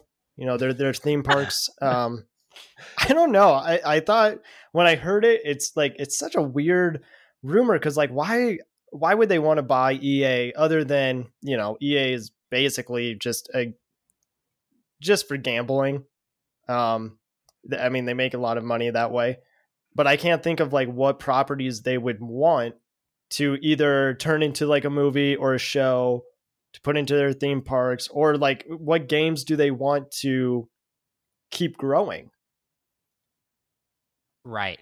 It's like I, I, mean nbc universal is so huge. Mm-hmm. like just just absolutely massive. And it's like hey we want to buy ea and listen if ea is going to get bought up I just hope it gets bought by someone who will actually put EA games on the Switch. Like let's let's hope for that because like they put anything on the Switch. Come on, where's Sims? Where yeah. is the Sims? Now I'm thinking Why? about Sims at Universal, and they're just like speaking to you in in Simlish. like I don't know, do you need something or? it's kind of freaking me out a little bit. Oh yeah, I I just thought this was like so bizarre um, and very out of left field. If this had been announced, I would have been like, "What is what is even happening anymore?" Uh, I I don't know. Uh, and in the same vein, Warner Bros. and Discovery merged recently and are potentially looking to sell Warner Bros. games to reduce debt that Warner Bros. has. Um, and here are some of the reportedly interested parties. You ready for this? EA. like, someone's about to buy us, but we'll buy you first. uh, take two. Again, we were just talking about that. Tencent, NetEase, PUBG, Corp, and obviously Sony and Microsoft are all reportedly interested in looking at scooping up WB Games studios. I I don't I, I, I don't really want any of these people to have the, these things. I was like, you know what? If you just, eh, I guess they they're trying to sell it because they want to make money back on it. But I'm like, man, I wish Warner Bros. Games would just break off and become its own thing, you know. But yeah, I don't know. The Suicide Squad that got pushed back to 2023. Is that right? Um, Suicide Squad game. The game, yeah, yeah. I was Yeah, like, I- to be honest, I'm I not- hadn't even heard about this. I'm not sure. I'm not sure. I haven't followed Suicide Squad. I was just This- wondering if that's you know part of the reason as to why it got pushed back. If you know they knew that this we was have coming. no money to make this. Yeah. Didn't Warner Bros. uh have something to do with Scribblenauts? Hmm. I want to. They've had. uh, I think they've had at least some like crossover thing. at Yeah, some I know. Like Batman can show up in in Scribblenauts, so that would make sense. Yeah, I think I think they bought Scribblenauts and Warner Bros. Games uh, bought bought that studio, but then that studio got shut down. I don't even remember the name of the studio. I'm like such a bad. I'm like doing. I'm like reading about it while while talking about it on the on the cast. Uh, it, they published it. Okay, that's that's the the deal. So Warner Bros. published uh, Scribblenauts Showdown. And I, am assuming other games. I was like, I feel like I've seen them on Scribblenauts Scribble Knots. Unlimited as well. and uh i i don't know and they also i guess work with the rights for the harry potter games and there's there's a lot of good ip there i am very surprised that they are trying to pare this down but we saw the same thing happen a number of years ago at disney disney got rid of their in-house game development studios with disney interactive and all of the partnership there and then just started licensing out to other companies. So maybe that's what Warner Bros is trying to do here. They're like, we'll sell off Warner Bros games uh, and and just sort of partner with someone else who owns them, so that we don't have to assess the risk and and and take that. We just somebody else's problem. So here you go, Embracer Group coming. Here's another golden opportunity. Get some cheap IPs. I need we need to form our own embracer group. You know, the the, the like the pals group. And we we just buy up studios that that we Have to be real small studios. Eh, how, how how you feel about a hundred bucks for Warner Bros. Games? Uh, you have a hundred bucks. yeah, I was gonna say, wait a second, I might be Whoa. I might be going a little too high. 100 bucks. Wow. I need to work where you're working. fish around in Micah's couch, might be able to find something. We got, we got a couple Yeah, couple, but I mean- quarters. Speaking of like WB games and whatnot, I I just gotta say like the the Shaggy Ultra Instinct thing they apparently have in multiverses is like the greatest thing I've ever seen in my life. when they, they had that trailer, I very much enjoyed that. Although it is super out of character. Uh, Yep. LPD LPD in chat uh, is coming in with the hard facts here, help helping me out on the research end. Says that the Lego games are all done by Warner Bros. oh yeah, Uh, yeah. and that's through Traveller's Tales and uh, Fifth Cell. That's the group I was thinking of for Scribblenauts. And yeah, Monkey Thunder says that we can offer about Tree Fitty for for the, for The three of us. I think we all have a dollar. We just need to figure out who's putting in the fifty cents. uh yeah someone in chat got 50 cents spot us uh this yeah i i don't Again we've already talked about this but i really don't like all this churn that is happening. It's freaking me out. It makes me feel like is the industry okay? Is everything okay? Why is everybody selling out? And why why is xbox spending so much money? Like what is happening?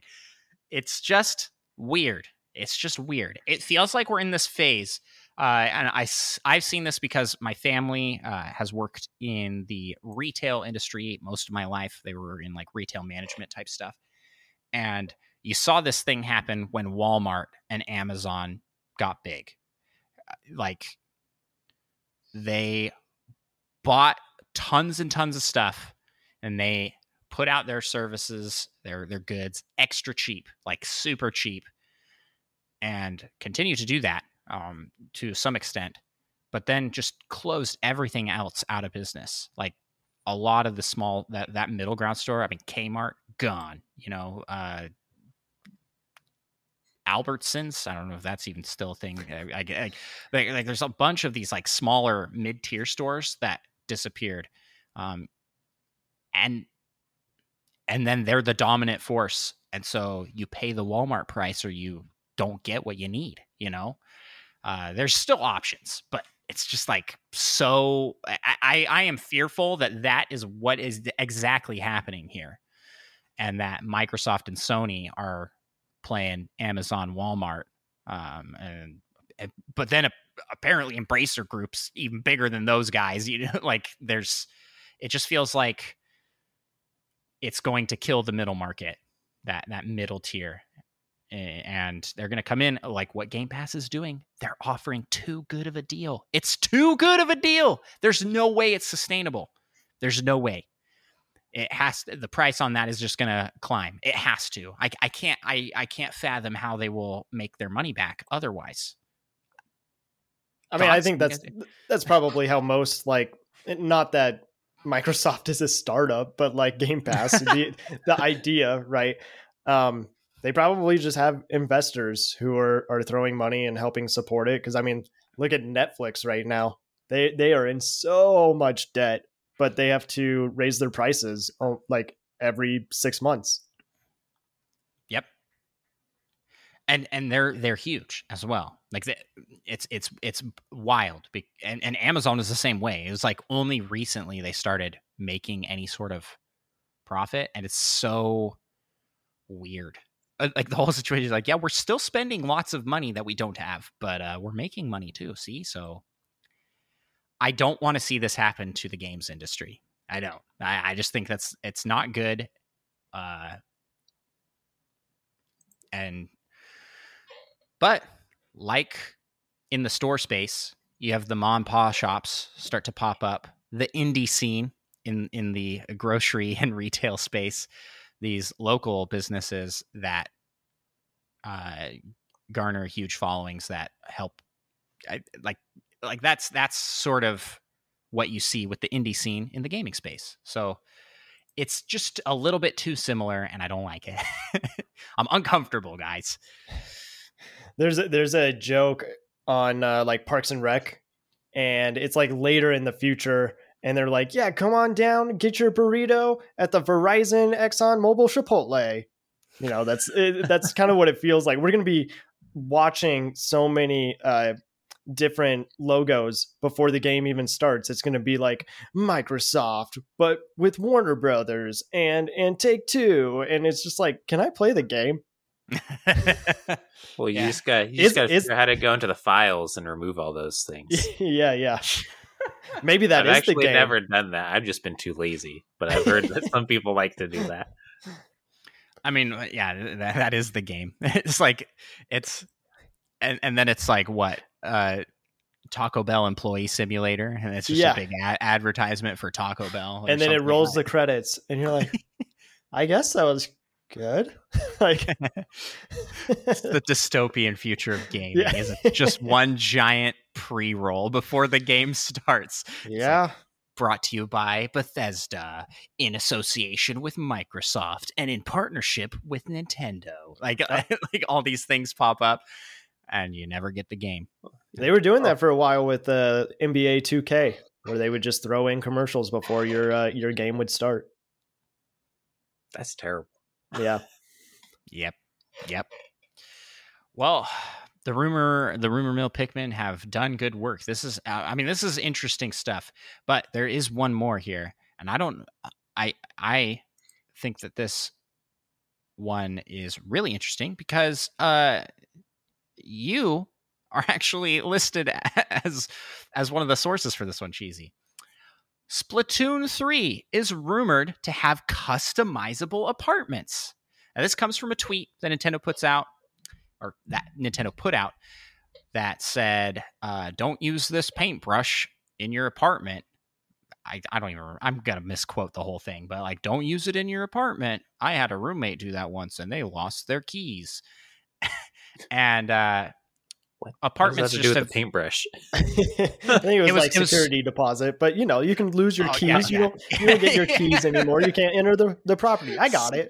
I understood. secure, security deposit makes more sense. I don't know where I got keys. but this was like to to highlight a, a weapon that's going to be in the game, but just decided to throw in apartments, which is something that has been requested by the Splatoon community for a while. Cheese, you, you you're more familiar with the the history of this. Uh, than I am. I had not heard. I didn't know that people were clamoring for apartments. I, Yeah. I didn't know people wanted that.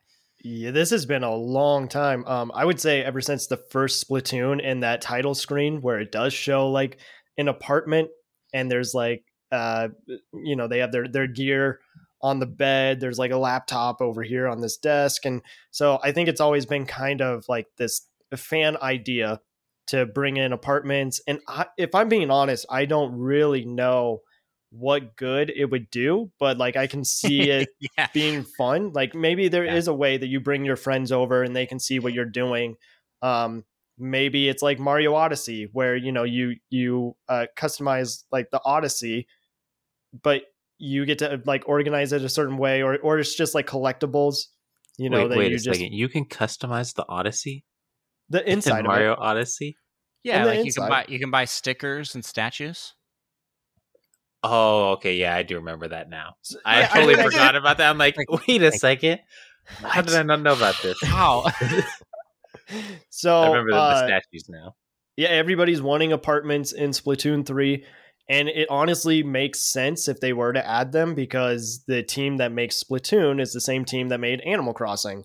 And they're Mhm. great with customization, you know, and and uh bringing or, or- and, like improving your your living space. But again, I don't really know how that works with Splatoon. I guess maybe just with the world building itself, you know, they're we get to see inside of you know where they live i guess i don't know um I like the idea you had though of like it being like a hangout spot because there's there is that aspect of the in the first and second game with the Splatfest where you get to hang out in the like in the streets during Mhm. Splatfest and talk Yeah. to other people.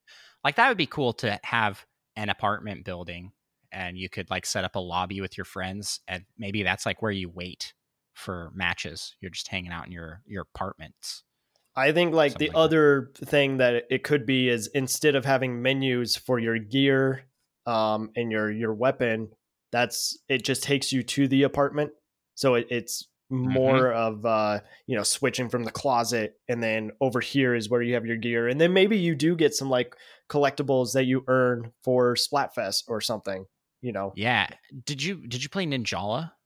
i did yeah yeah I mean, that's like, kind of like that's very much how they did it with their uh with their I, I mean you, you are like the menu is the apartment like Right. you're in your own apartment that you get to adjust but if you could customize that that would be pretty cool I yeah it, just a, just a little touch I, I think that would that would add some personalization that I mean because Splatoon just oozes style you know it's like this uh, this is just what cool people look like this is what this is this is what cool people This look is what like cool is, inklings look like. is is what the fashion obsessed people of Splatoon uh, are. Yeah, it's and and like to be able to somehow have more customization with that, I think would be a cool thing. yeah i mean they've they have a ton of customization right now and it seems like even eyebrows people are noticing are, are different on inklings and octolings. So maybe that is something that you can also customize. Um, the thing with the rumor of the apartments though is it would it seems like it was just kind of a funny little joke that uh, the north american team mentioned but the the japan tweet does not mention apartments at all.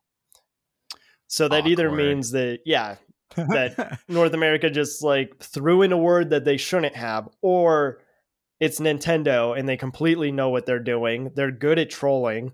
And they they know how to get their name in, in the spotlight. I don't know. It We'll kind of just seems like oh, kind of, some kind of like throwaway joke thing. It does. uh, Yeah, to me. it does. It, Yeah. it, it definitely does. But it would be cool. It's fun to I speculate. mean, it would be cool. Yeah, I mean, it, it'd be relatively fitting for like how much customization they do have and how much styling and whatnot you can do with your character. I think it would be cool, but I'd also spend very little time doing that. Just like you did in Animal Crossing. Yep. well, that uh speaking of spending very little time, let's let's get out of this segment. Let's let's talk the uh, next segment of our show, which is community submitted questions and topics in the community corner. I'm so great with the segues. They feel like I like here's a brick wall. Next segment, let's go. uh, but we have some questions this week. Not as many as we we typically do, but that's probably a good thing because uh, we're we're running later than than we usually do. We're just having a good time. Uh, two questions here.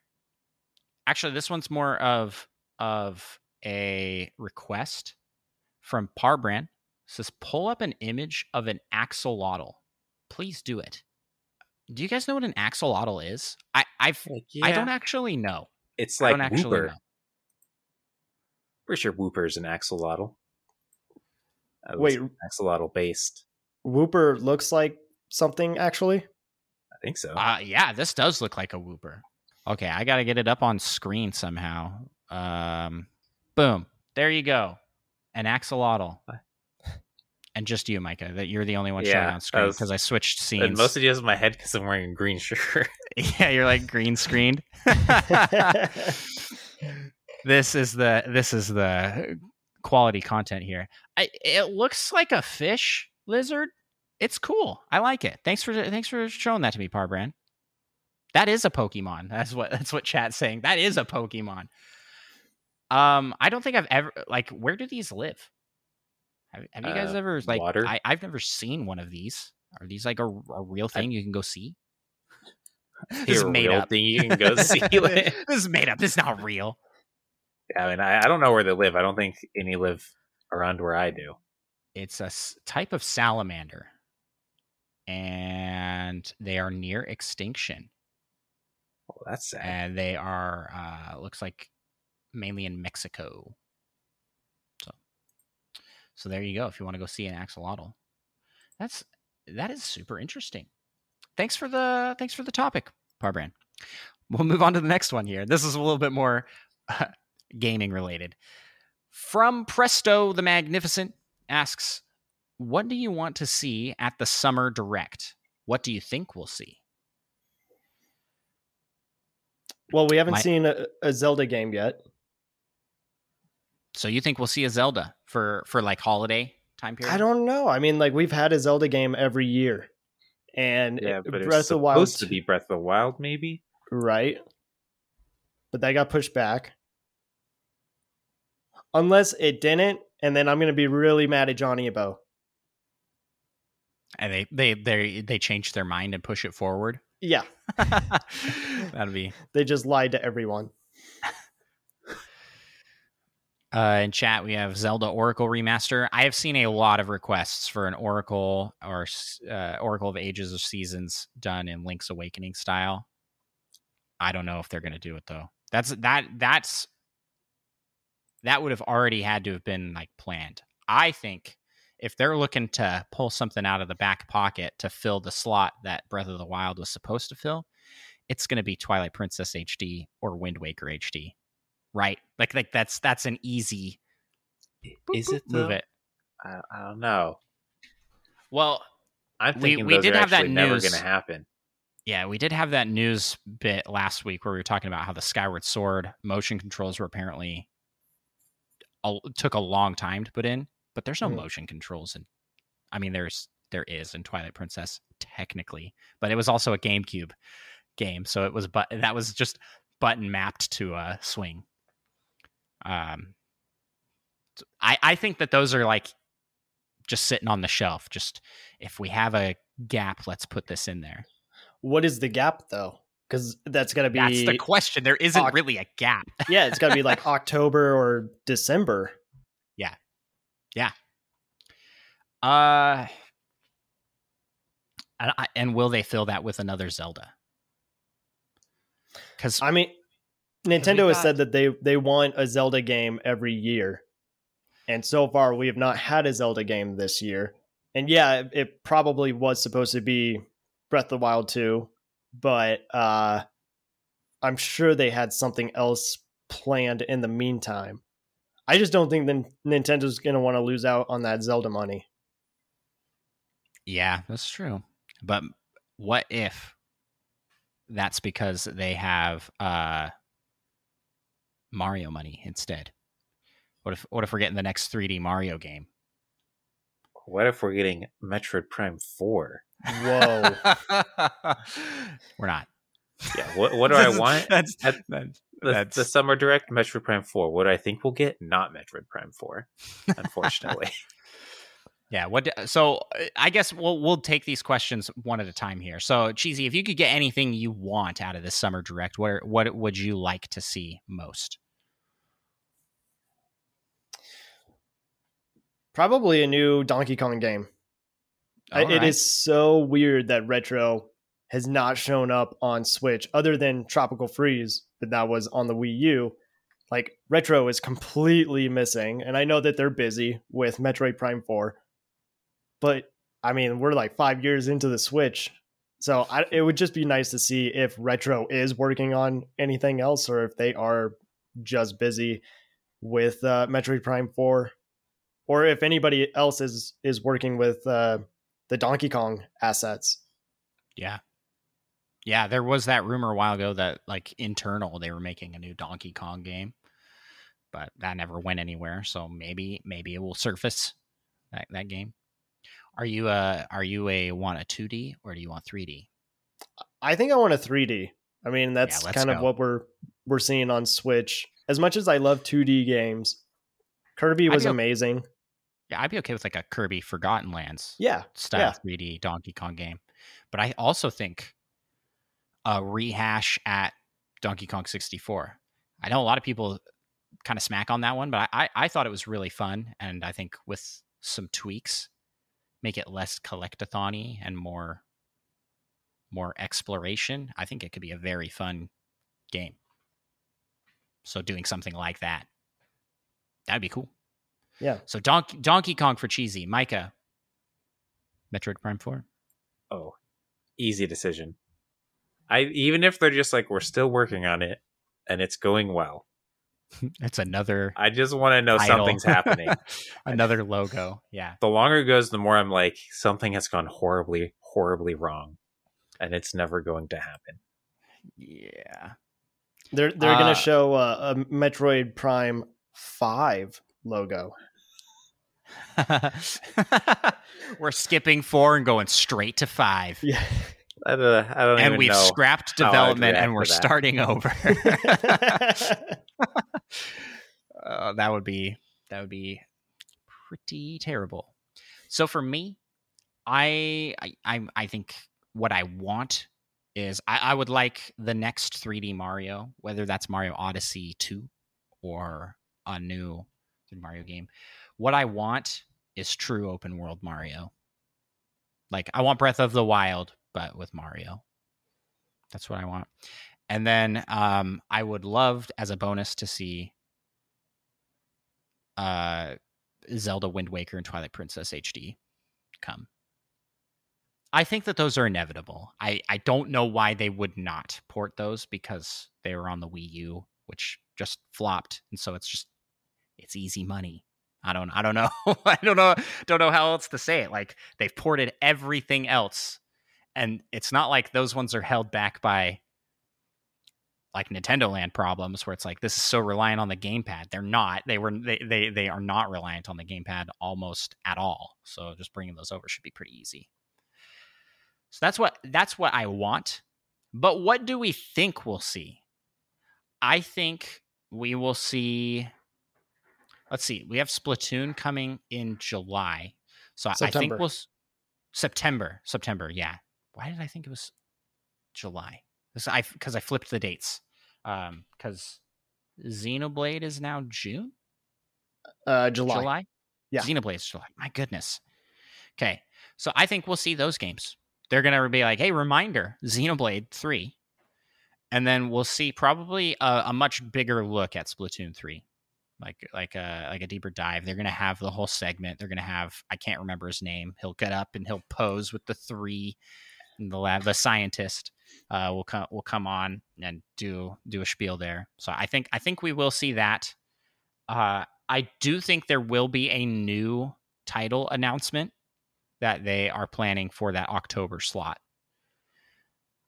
I don't know if it's going to be as big of a game as we're all hoping. You don't think uh, Bayonetta three? Oh, I did forget Bayonetta 3, and that actually fits perfectly for October. That's like a very Octobery game. Mm. All right, well, cheesy, you got it. That's that's that's what I think will happen. Bayonetta 3 in, in in the October time time frame. We'll also probably see more on Pokemon. Although they tend to like to do their own thing in their Pokemon presents, but we'll probably see stuff on it.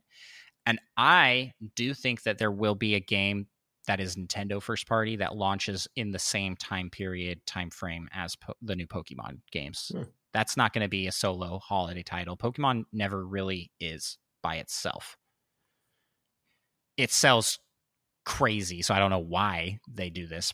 like it seems seems weird, but they they tend to release other games around the same time period as Pokemon. Like they operate independently on schedules.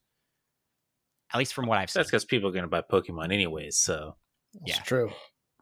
So if that's the case, then maybe we will see a um, November release of a of of like a new Mario or something something along those lines. Maybe it's time for another 2D Mario game. That's that's what we'll get.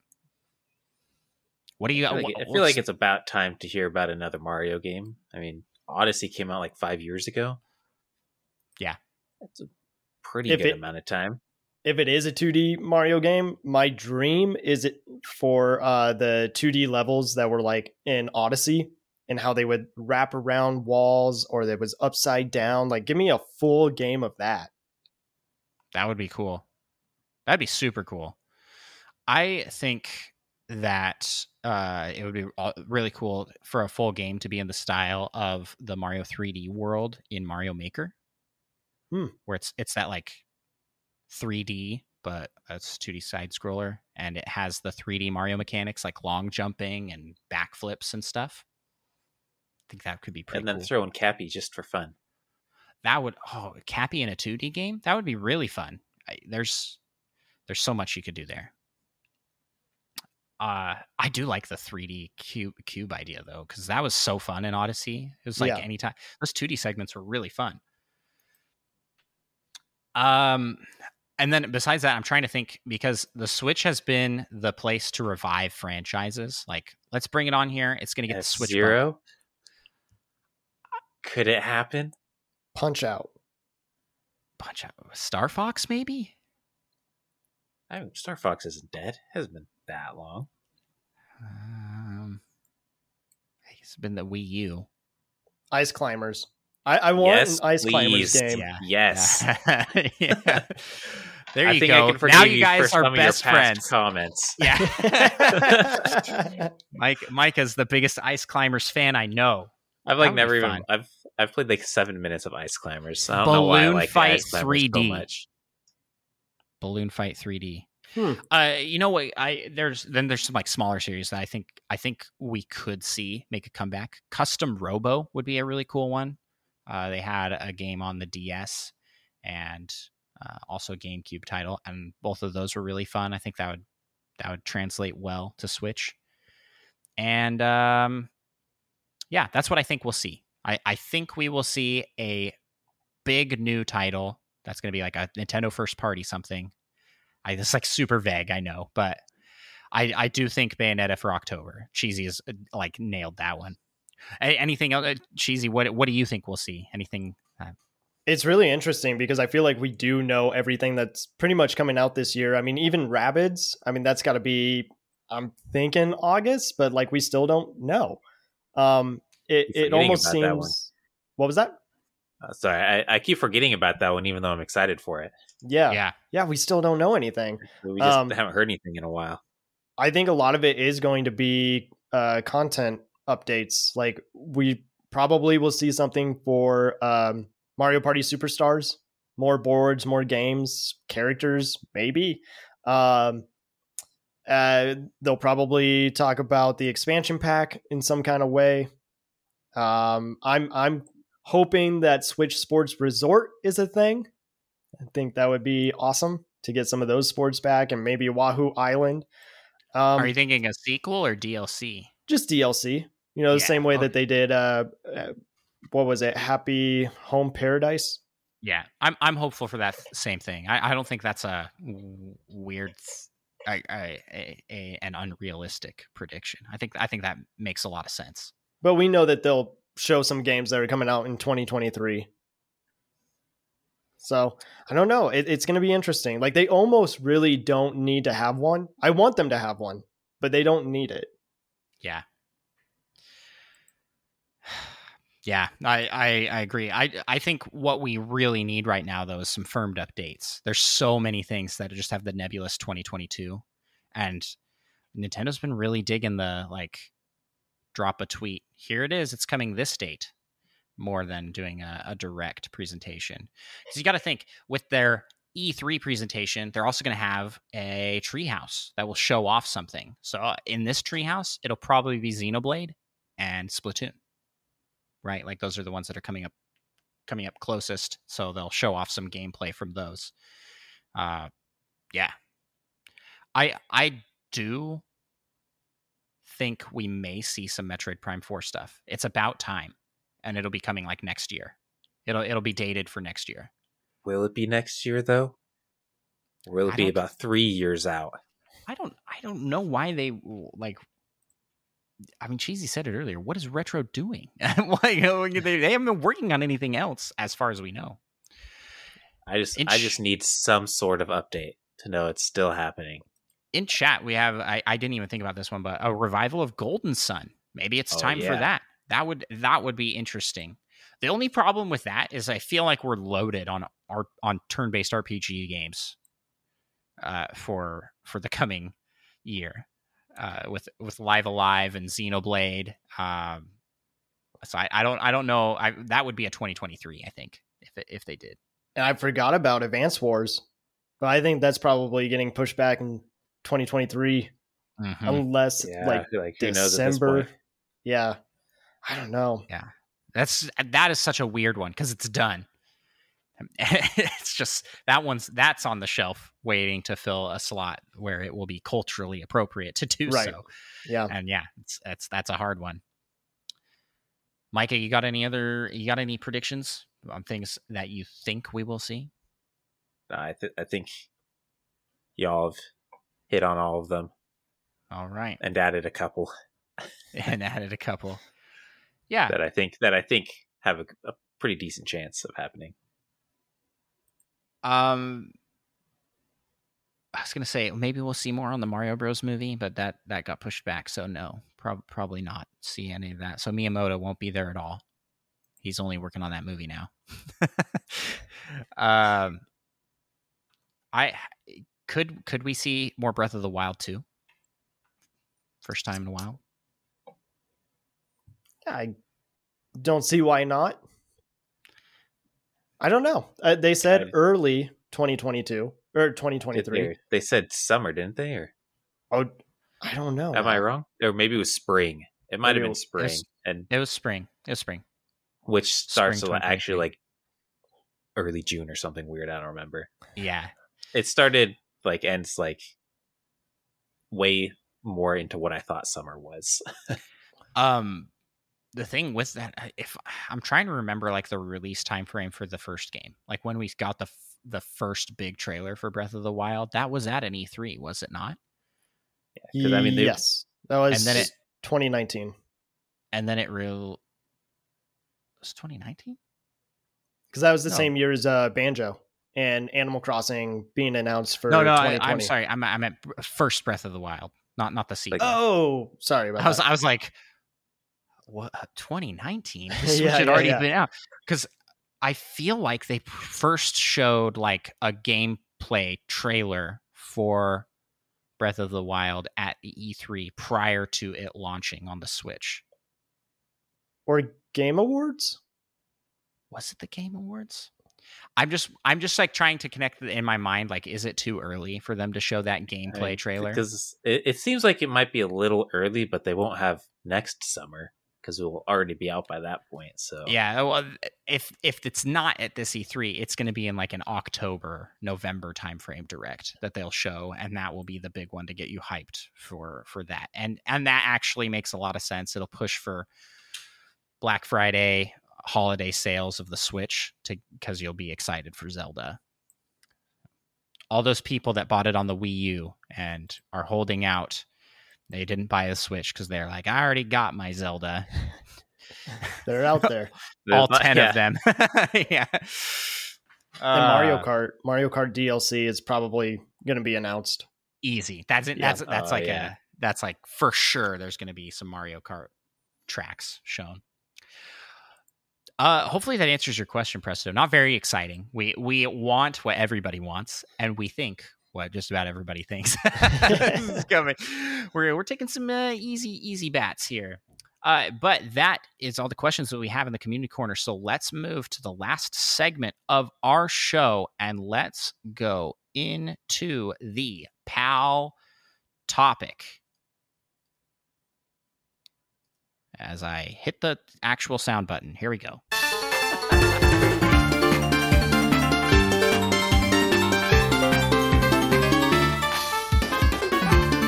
See you're highlighting a question I missed. So maybe we maybe we'll go back to do that question before we before we go into it. This is just kind of merge into the PAL topic a little bit. Uh so professional. this, is, this is this is how it how it goes. So this isn't exactly a question, but Presto also asked, I want you guys to try and explain the Kirby lore with no help from chat. So uh, I actually feel like I know a, a hefty amount of Kirby lore.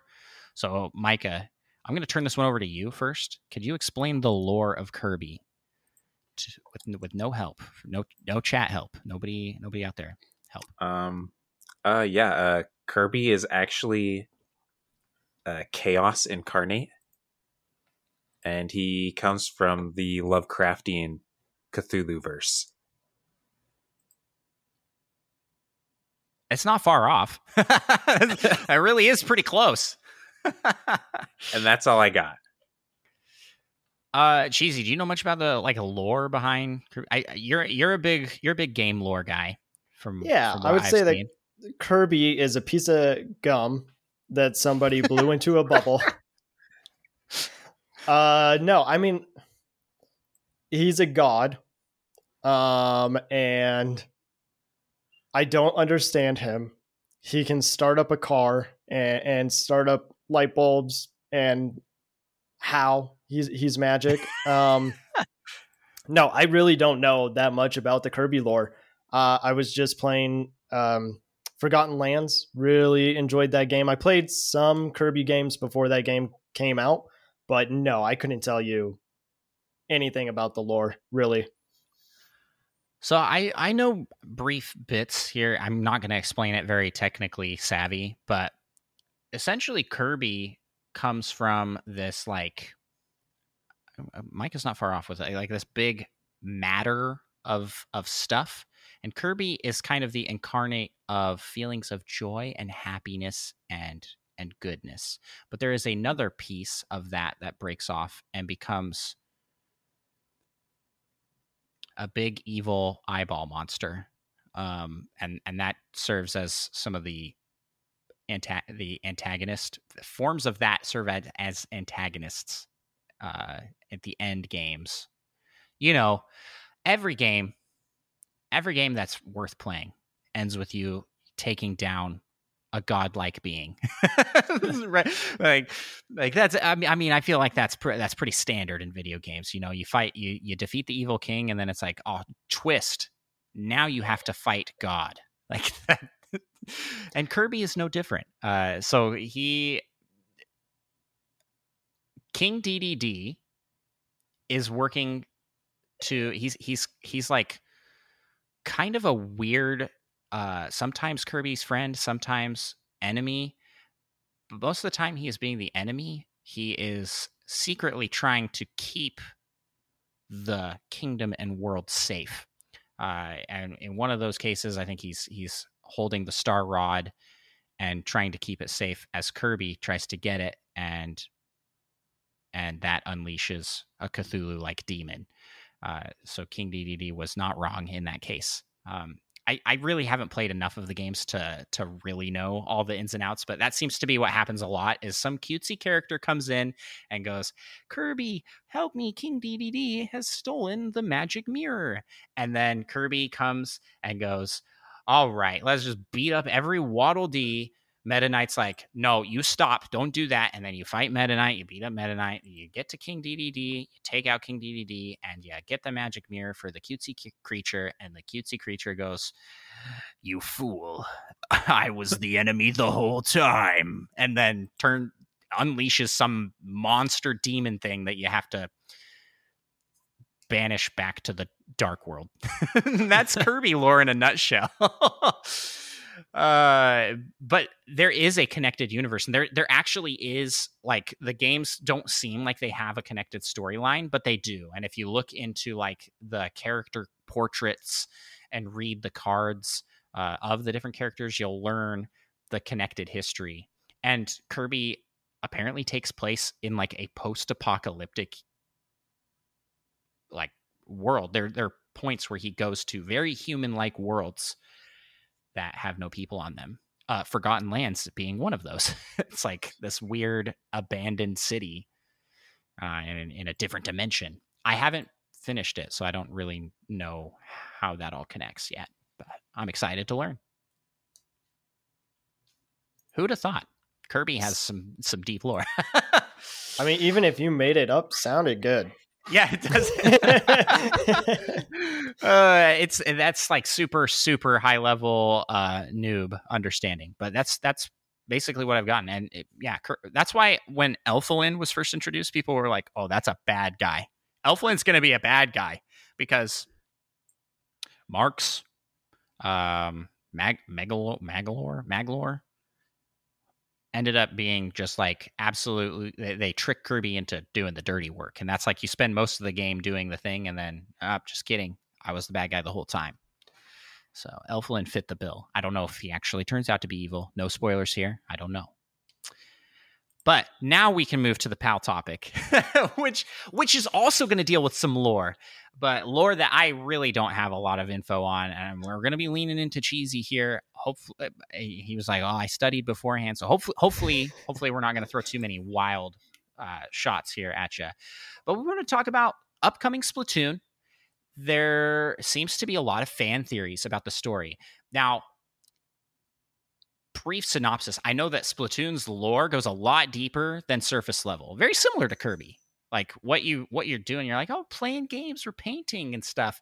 Nah, nah. There's there's like this is a post-apocalyptic world. Yeah. That that squids came on into and there's like humans humans wiped out they built ai that is evil and like i i could you give us just like a quick synopsis? I don't know if that's even possible uh, of like yeah. the Splatoon lore leading into Splatoon 3.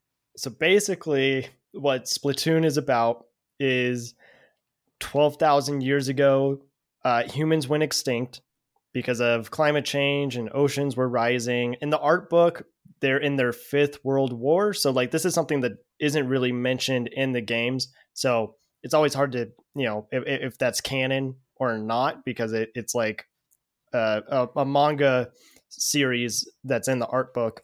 Um, yeah, yeah. So they're uh, humans are at war. You know, they're they're tearing the planet apart, and uh, because uh, the oceans are rising, uh, well, there there weren't humans for ten thousand years. Two thousand years later, there's uh, squids that are evolving into inklings and octos, evolving into octolings and octarians, and um, they are claiming the remaining dry land, and uh, it becomes the Great Turf War because you have these two sides that are just trying to claim their their side. Um, most say that the Inklings won that war against the Octarians, and the Octarians have to go live in underground domes that are collapsing. And um, now the Octarians are going after the Zapfish, which powers basically all of Inkopolis, and I guess maybe now Splatsville. I don't know. We'll have to see. So, like in a way, you look at these uh, Octarians and, and Octolings, like they've always been looked at as the bad people, but maybe they were just trying to provide for their kind, and you get the lens of the Inklings being good. Yeah, which which you really get with the Octopass expansion. You kind of yes. see like, oh, this yep. is what this is what it's like to be an Octoling in this world. The yeah. lower the lower class, literally, because they're living under uh, underground. Which, yeah, yeah. I mean, it, it covers a lot of uh, heavy topics that you know you probably wouldn't expect for a Nintendo game. But if you like really dive deep into the lore, um, there's there's a lot that they are trying to to tell you. So Splatoon, the developer Nogami, um, he has said that it is a reflection on our reality. So there's a lot of influence from uh, 90s and 80s culture.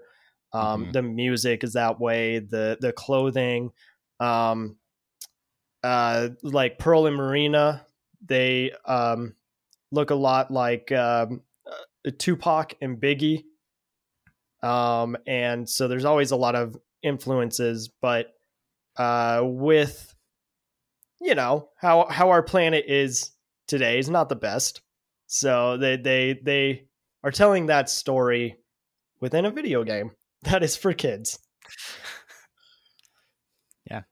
Yeah.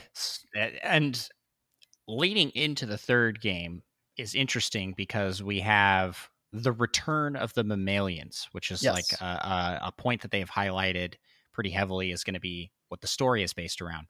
And the mammalians appear to be these furry creature things uh, and that's where there's there's a lot of theories coming in coming coming about this we're like what what does that mean are humans actually gone maybe they're going to come back because the only traces left of human civilization are we have judd uh, who who was cryogenically frozen Yes, and the only human that we really know about within Splatoon is the scientist or the professor.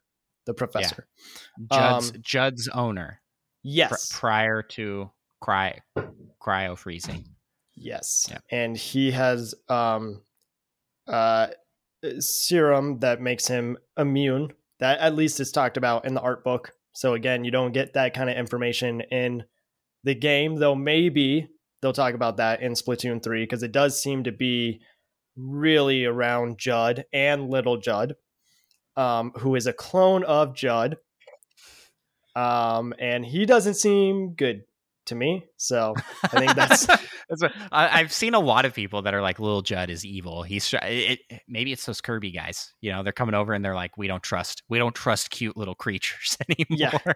Yeah. uh, yeah, yeah, there's a there's a lot that points to Little Judd maybe not being so great in Splatoon 3. I mean, he's always rooting for the bad guys in Splatoon 2. And which is, you know, you just have your sides like there's the good guys, there's the bad guys, but he's always rooting for the bad guys.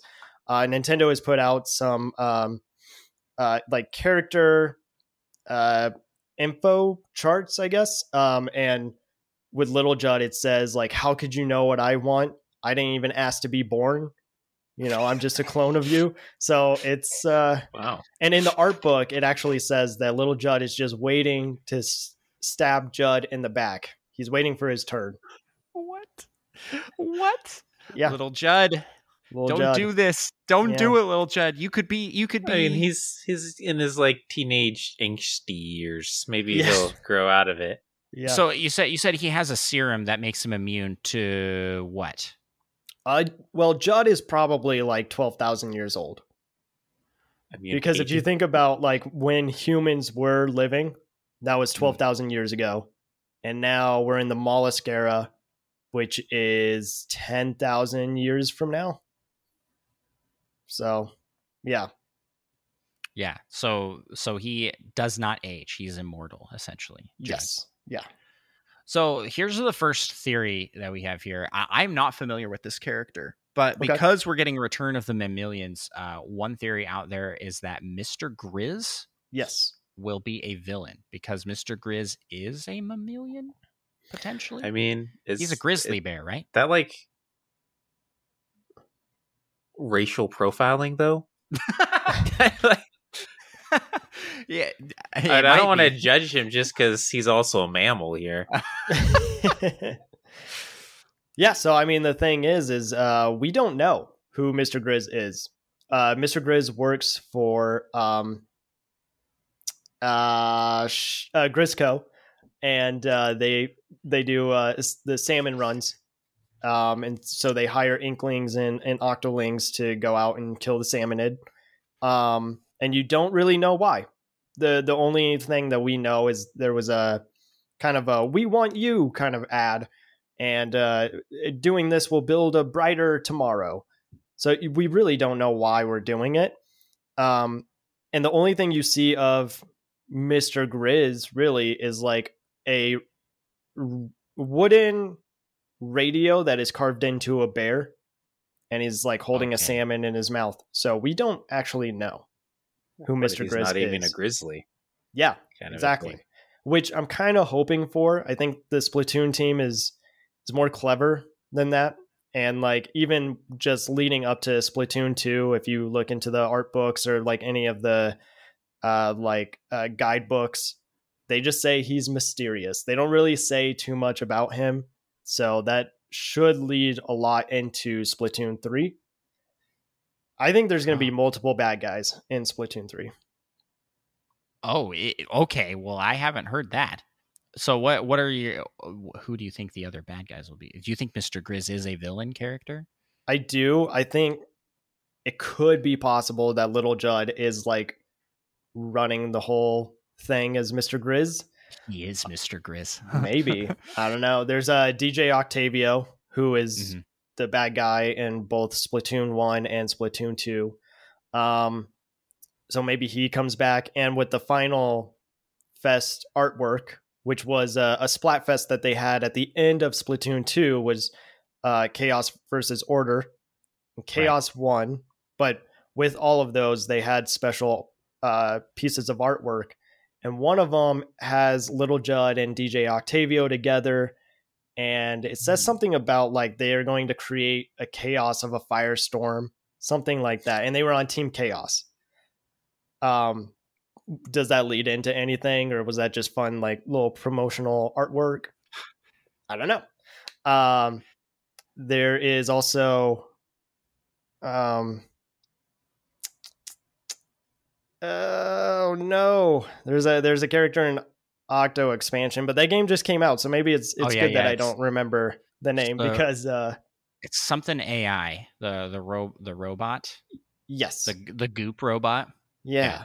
Uh Commander Tartar. Yes. Yeah. Yes. Yeah, Commander Tartar. And there's there's uh definitely evidence to support that he didn't actually die in Right. the in in the uh, Octo expansion, which spoilers for those that haven't played it. You take out Captain Tartar. Or yeah. Uh so then a couple other theories here. I I hadn't heard of this either. Ark Polo- Ark Polaris was uh, a level, I guess, that you could play as in original Splatoon, and it's theorized that that was like an actual ark for human survival during the floods, and that, that's that's what it was for. And they have teased the ruins of Ark Polaris, which sort of looks more like a landing station. So there are people out there theorizing that the Ark may be coming back Hmm. in some form. So Uh, yeah. Ark Polaris was a uh, salmon run stage in Splatoon 2. And all you see in the background, I mean, it's not like you're playing on it or anything, it's just in the background, um, is a, a shuttle that has just crashed. So those were the humans that were trying to get up to space. And I mean, it doesn't look like they made it. Looks like there was some kind of failure. Um, and uh, it, does seem like maybe Splatoon 3 is taking us to space because there is a rocket ship that is shown in the in the trailer. Yep. Um or that the don't know. mammalians are coming from space. it's possible. Yeah. like something like that because this this was another theory and this this will be like the last one that that I have scrounged up and found but that the humans did go to space and they you had the Ark Polaris which was not successful but there are other ships that were successful and they are living somewhere in space. Uh, maybe they continued human civilization on the moon or something Hmm. like that. Uh, and or or that humans sent mammal test subjects to space and that is what becomes the mammalians. And that comes from a lot of like russian uh text and things in in the montages and teasers which and, and it, it feels very centered around like the uh, space race and and Mhm. that that time period there's like a lot of uh, with the rocket and all that stuff Yeah. i don't know i i really don't i don't know enough about the history of space race or about splatoon's lore to really like piece all those puzzle pieces together but it seems like there there's definitely some involvement in the story with space Yeah. It, it seems like it. which is just so bonkers to think about. Like, this is where Splatoon's going, huh? They're like, yep, space. Yeah you know, yeah, we'll see. I mean, I, the the team is so creative that I'm sure they have everything really thought out. It's like you don't really get a lot of this in the gameplay of Splatoon. You know, it, it's really if you're just paying attention to what the characters may be saying. It's the um the scrolls that you collect along the way that will give you some backstory. Um, otherwise, you know, it's just a fun colorful shoot shoot game. You know, like that's Yeah. that's what it looks like. Yeah, LPD in chat says, I would love for Kirby, Pikmin, or Star Fox to cross over with Splatoon. 'Cause all four, all four could be post-human extinction type. yeah, yeah. Pikmin would be really cool. Um, there's a there's a theory going around right now. Uh, Procharo, who is a pretty big Splatoon player in the community, um, made a YouTube video that Splatoon 3 is more of a sequel to Splatoon 1, which makes a lot of sense because a lot of people weren't able to play Splatoon 1 since it came out on the Wii U or didn't have the opportunity to play it. Um, and that's really where a lot of the lore starts. So, uh, if you were just picking up Splatoon 2 and you're not really familiar with the backstory of it, you know, you kind of have to do your own research. So, it could possibly be that um, that they're trying to like catch people up on the lore plus a little a little more you know it's not just going to be like a rehash of splatoon 1 uh, i've been meaning to make a tiktok on it though because i do think that there's some kind of time travel that's happening because the hero that we play as in the new story mode is new agent 3 and agent 3 was the character that we played as in um in the, The first, first game, game. Mhm. and it seems like agent 3 is in splatoon 3 but is taking over um captain cuttlefish's position. He he's retired now so seems like agent 3 is now the leader of the squidbeak splatoon army. Um but it doesn't make sense why they would want us to play as the new agent 3 why why is why can't it be a different character? Because in splatoon 2 you play as agent 4 So there's something weird there where it's like it it almost going back to that theory that Procharo was saying, it seems like they kind of want to bring you back to like the first story. Maybe we learn more about the the war that the humans had and uh and the actual flood. Um I don't know. But I'm I'm really excited. only the only thing I can see wrong with that is is the mammalians don't fit into that puzzle at all. Like like they weren't they weren't present in the first game or mentioned or, or were the mammalians Yeah. mentioned? Well, unless we go back further in time. Yeah. I don't know. I don't know. So are they be just be are they just going to be a stand-in for what the um Octavians or the Oct- Octarians. Octarians, not Octavians. Uh, the Octarians were, and they're just like a new thing for that. I like, are they gonna Pokemon it? You know, like oh, it's Team Rocket, and now it's uh Team came after Team Rocket. It was Team Rocket again, and then it was, I guess it was uh Team Aqua and Team Magma were next. It's like, oh, now it's Team Aqua. Uh, now it's Team like, and they all essentially serve the same purpose, but slightly different. And then you can play the same plot every time. I don't that's that's Pokemon.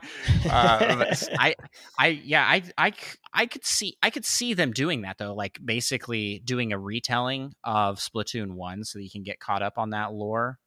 Um, I don't know though. I'm really excited for the the story mode because after Octo expansion, it really feels like they they hit they hit gold with that wi- and, and how they want their IP to grow. I mean, Splatoon makes a ton of money in Japan, so they know how important this new IP that came out 2015. I mean, it's still really new, um, and, and they know where they want it to go, how they want it to look. Um, so the story mode, I think, is going to be a lot of fun. It's going to look really good. Yeah. Yeah, And- agreed. yeah. Well, Micah, y- I don't, I don't know if you have anything you want to contribute towards the towards the potential lore stuff in Splatoon 3. I know you're excited for the game.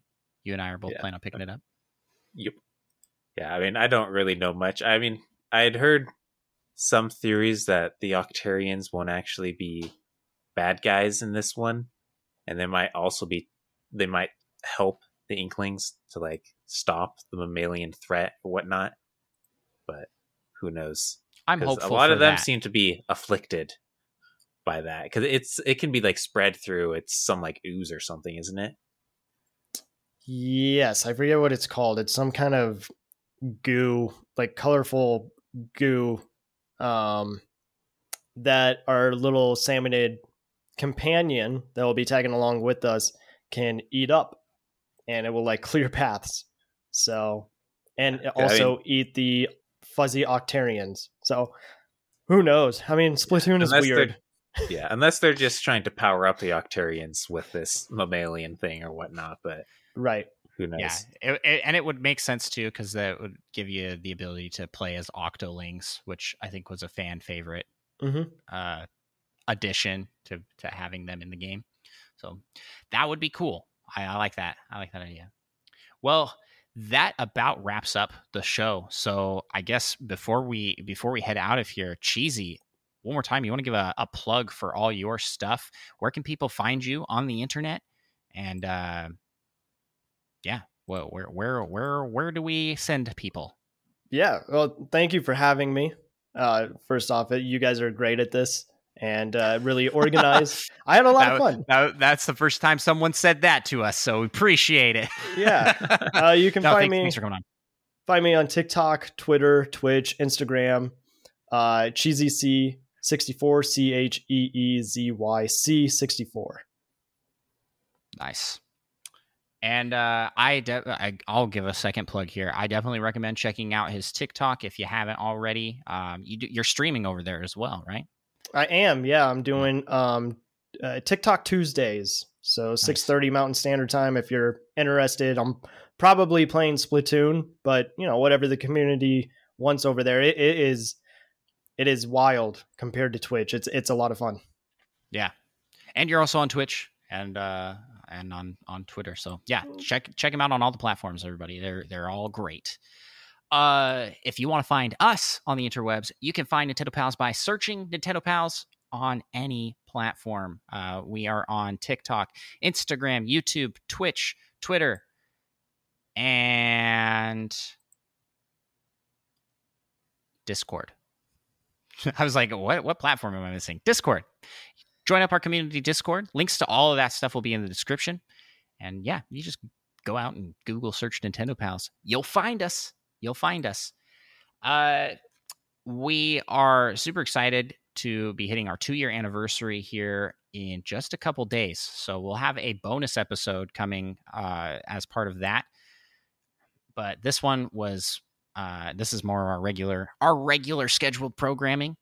So yeah, tune back in for that. Uh, we'll be going live Sunday, the 29th, for the special extra stream or extra podcast. And uh, don't forget that we're doing a giveaway. If you haven't already, give us a sub on YouTube and follow us on Twitch and then post, tag a friend, hashtag Nintendo Pals B Day. And with that, Micah, you know what? I am forgetting something. I was about to ask you. Am I forgetting anything? I want to give a shout out and thanks to our buddy Roger Pollard for the intro and outro music used in each and every episode of the Nintendo Pals podcast.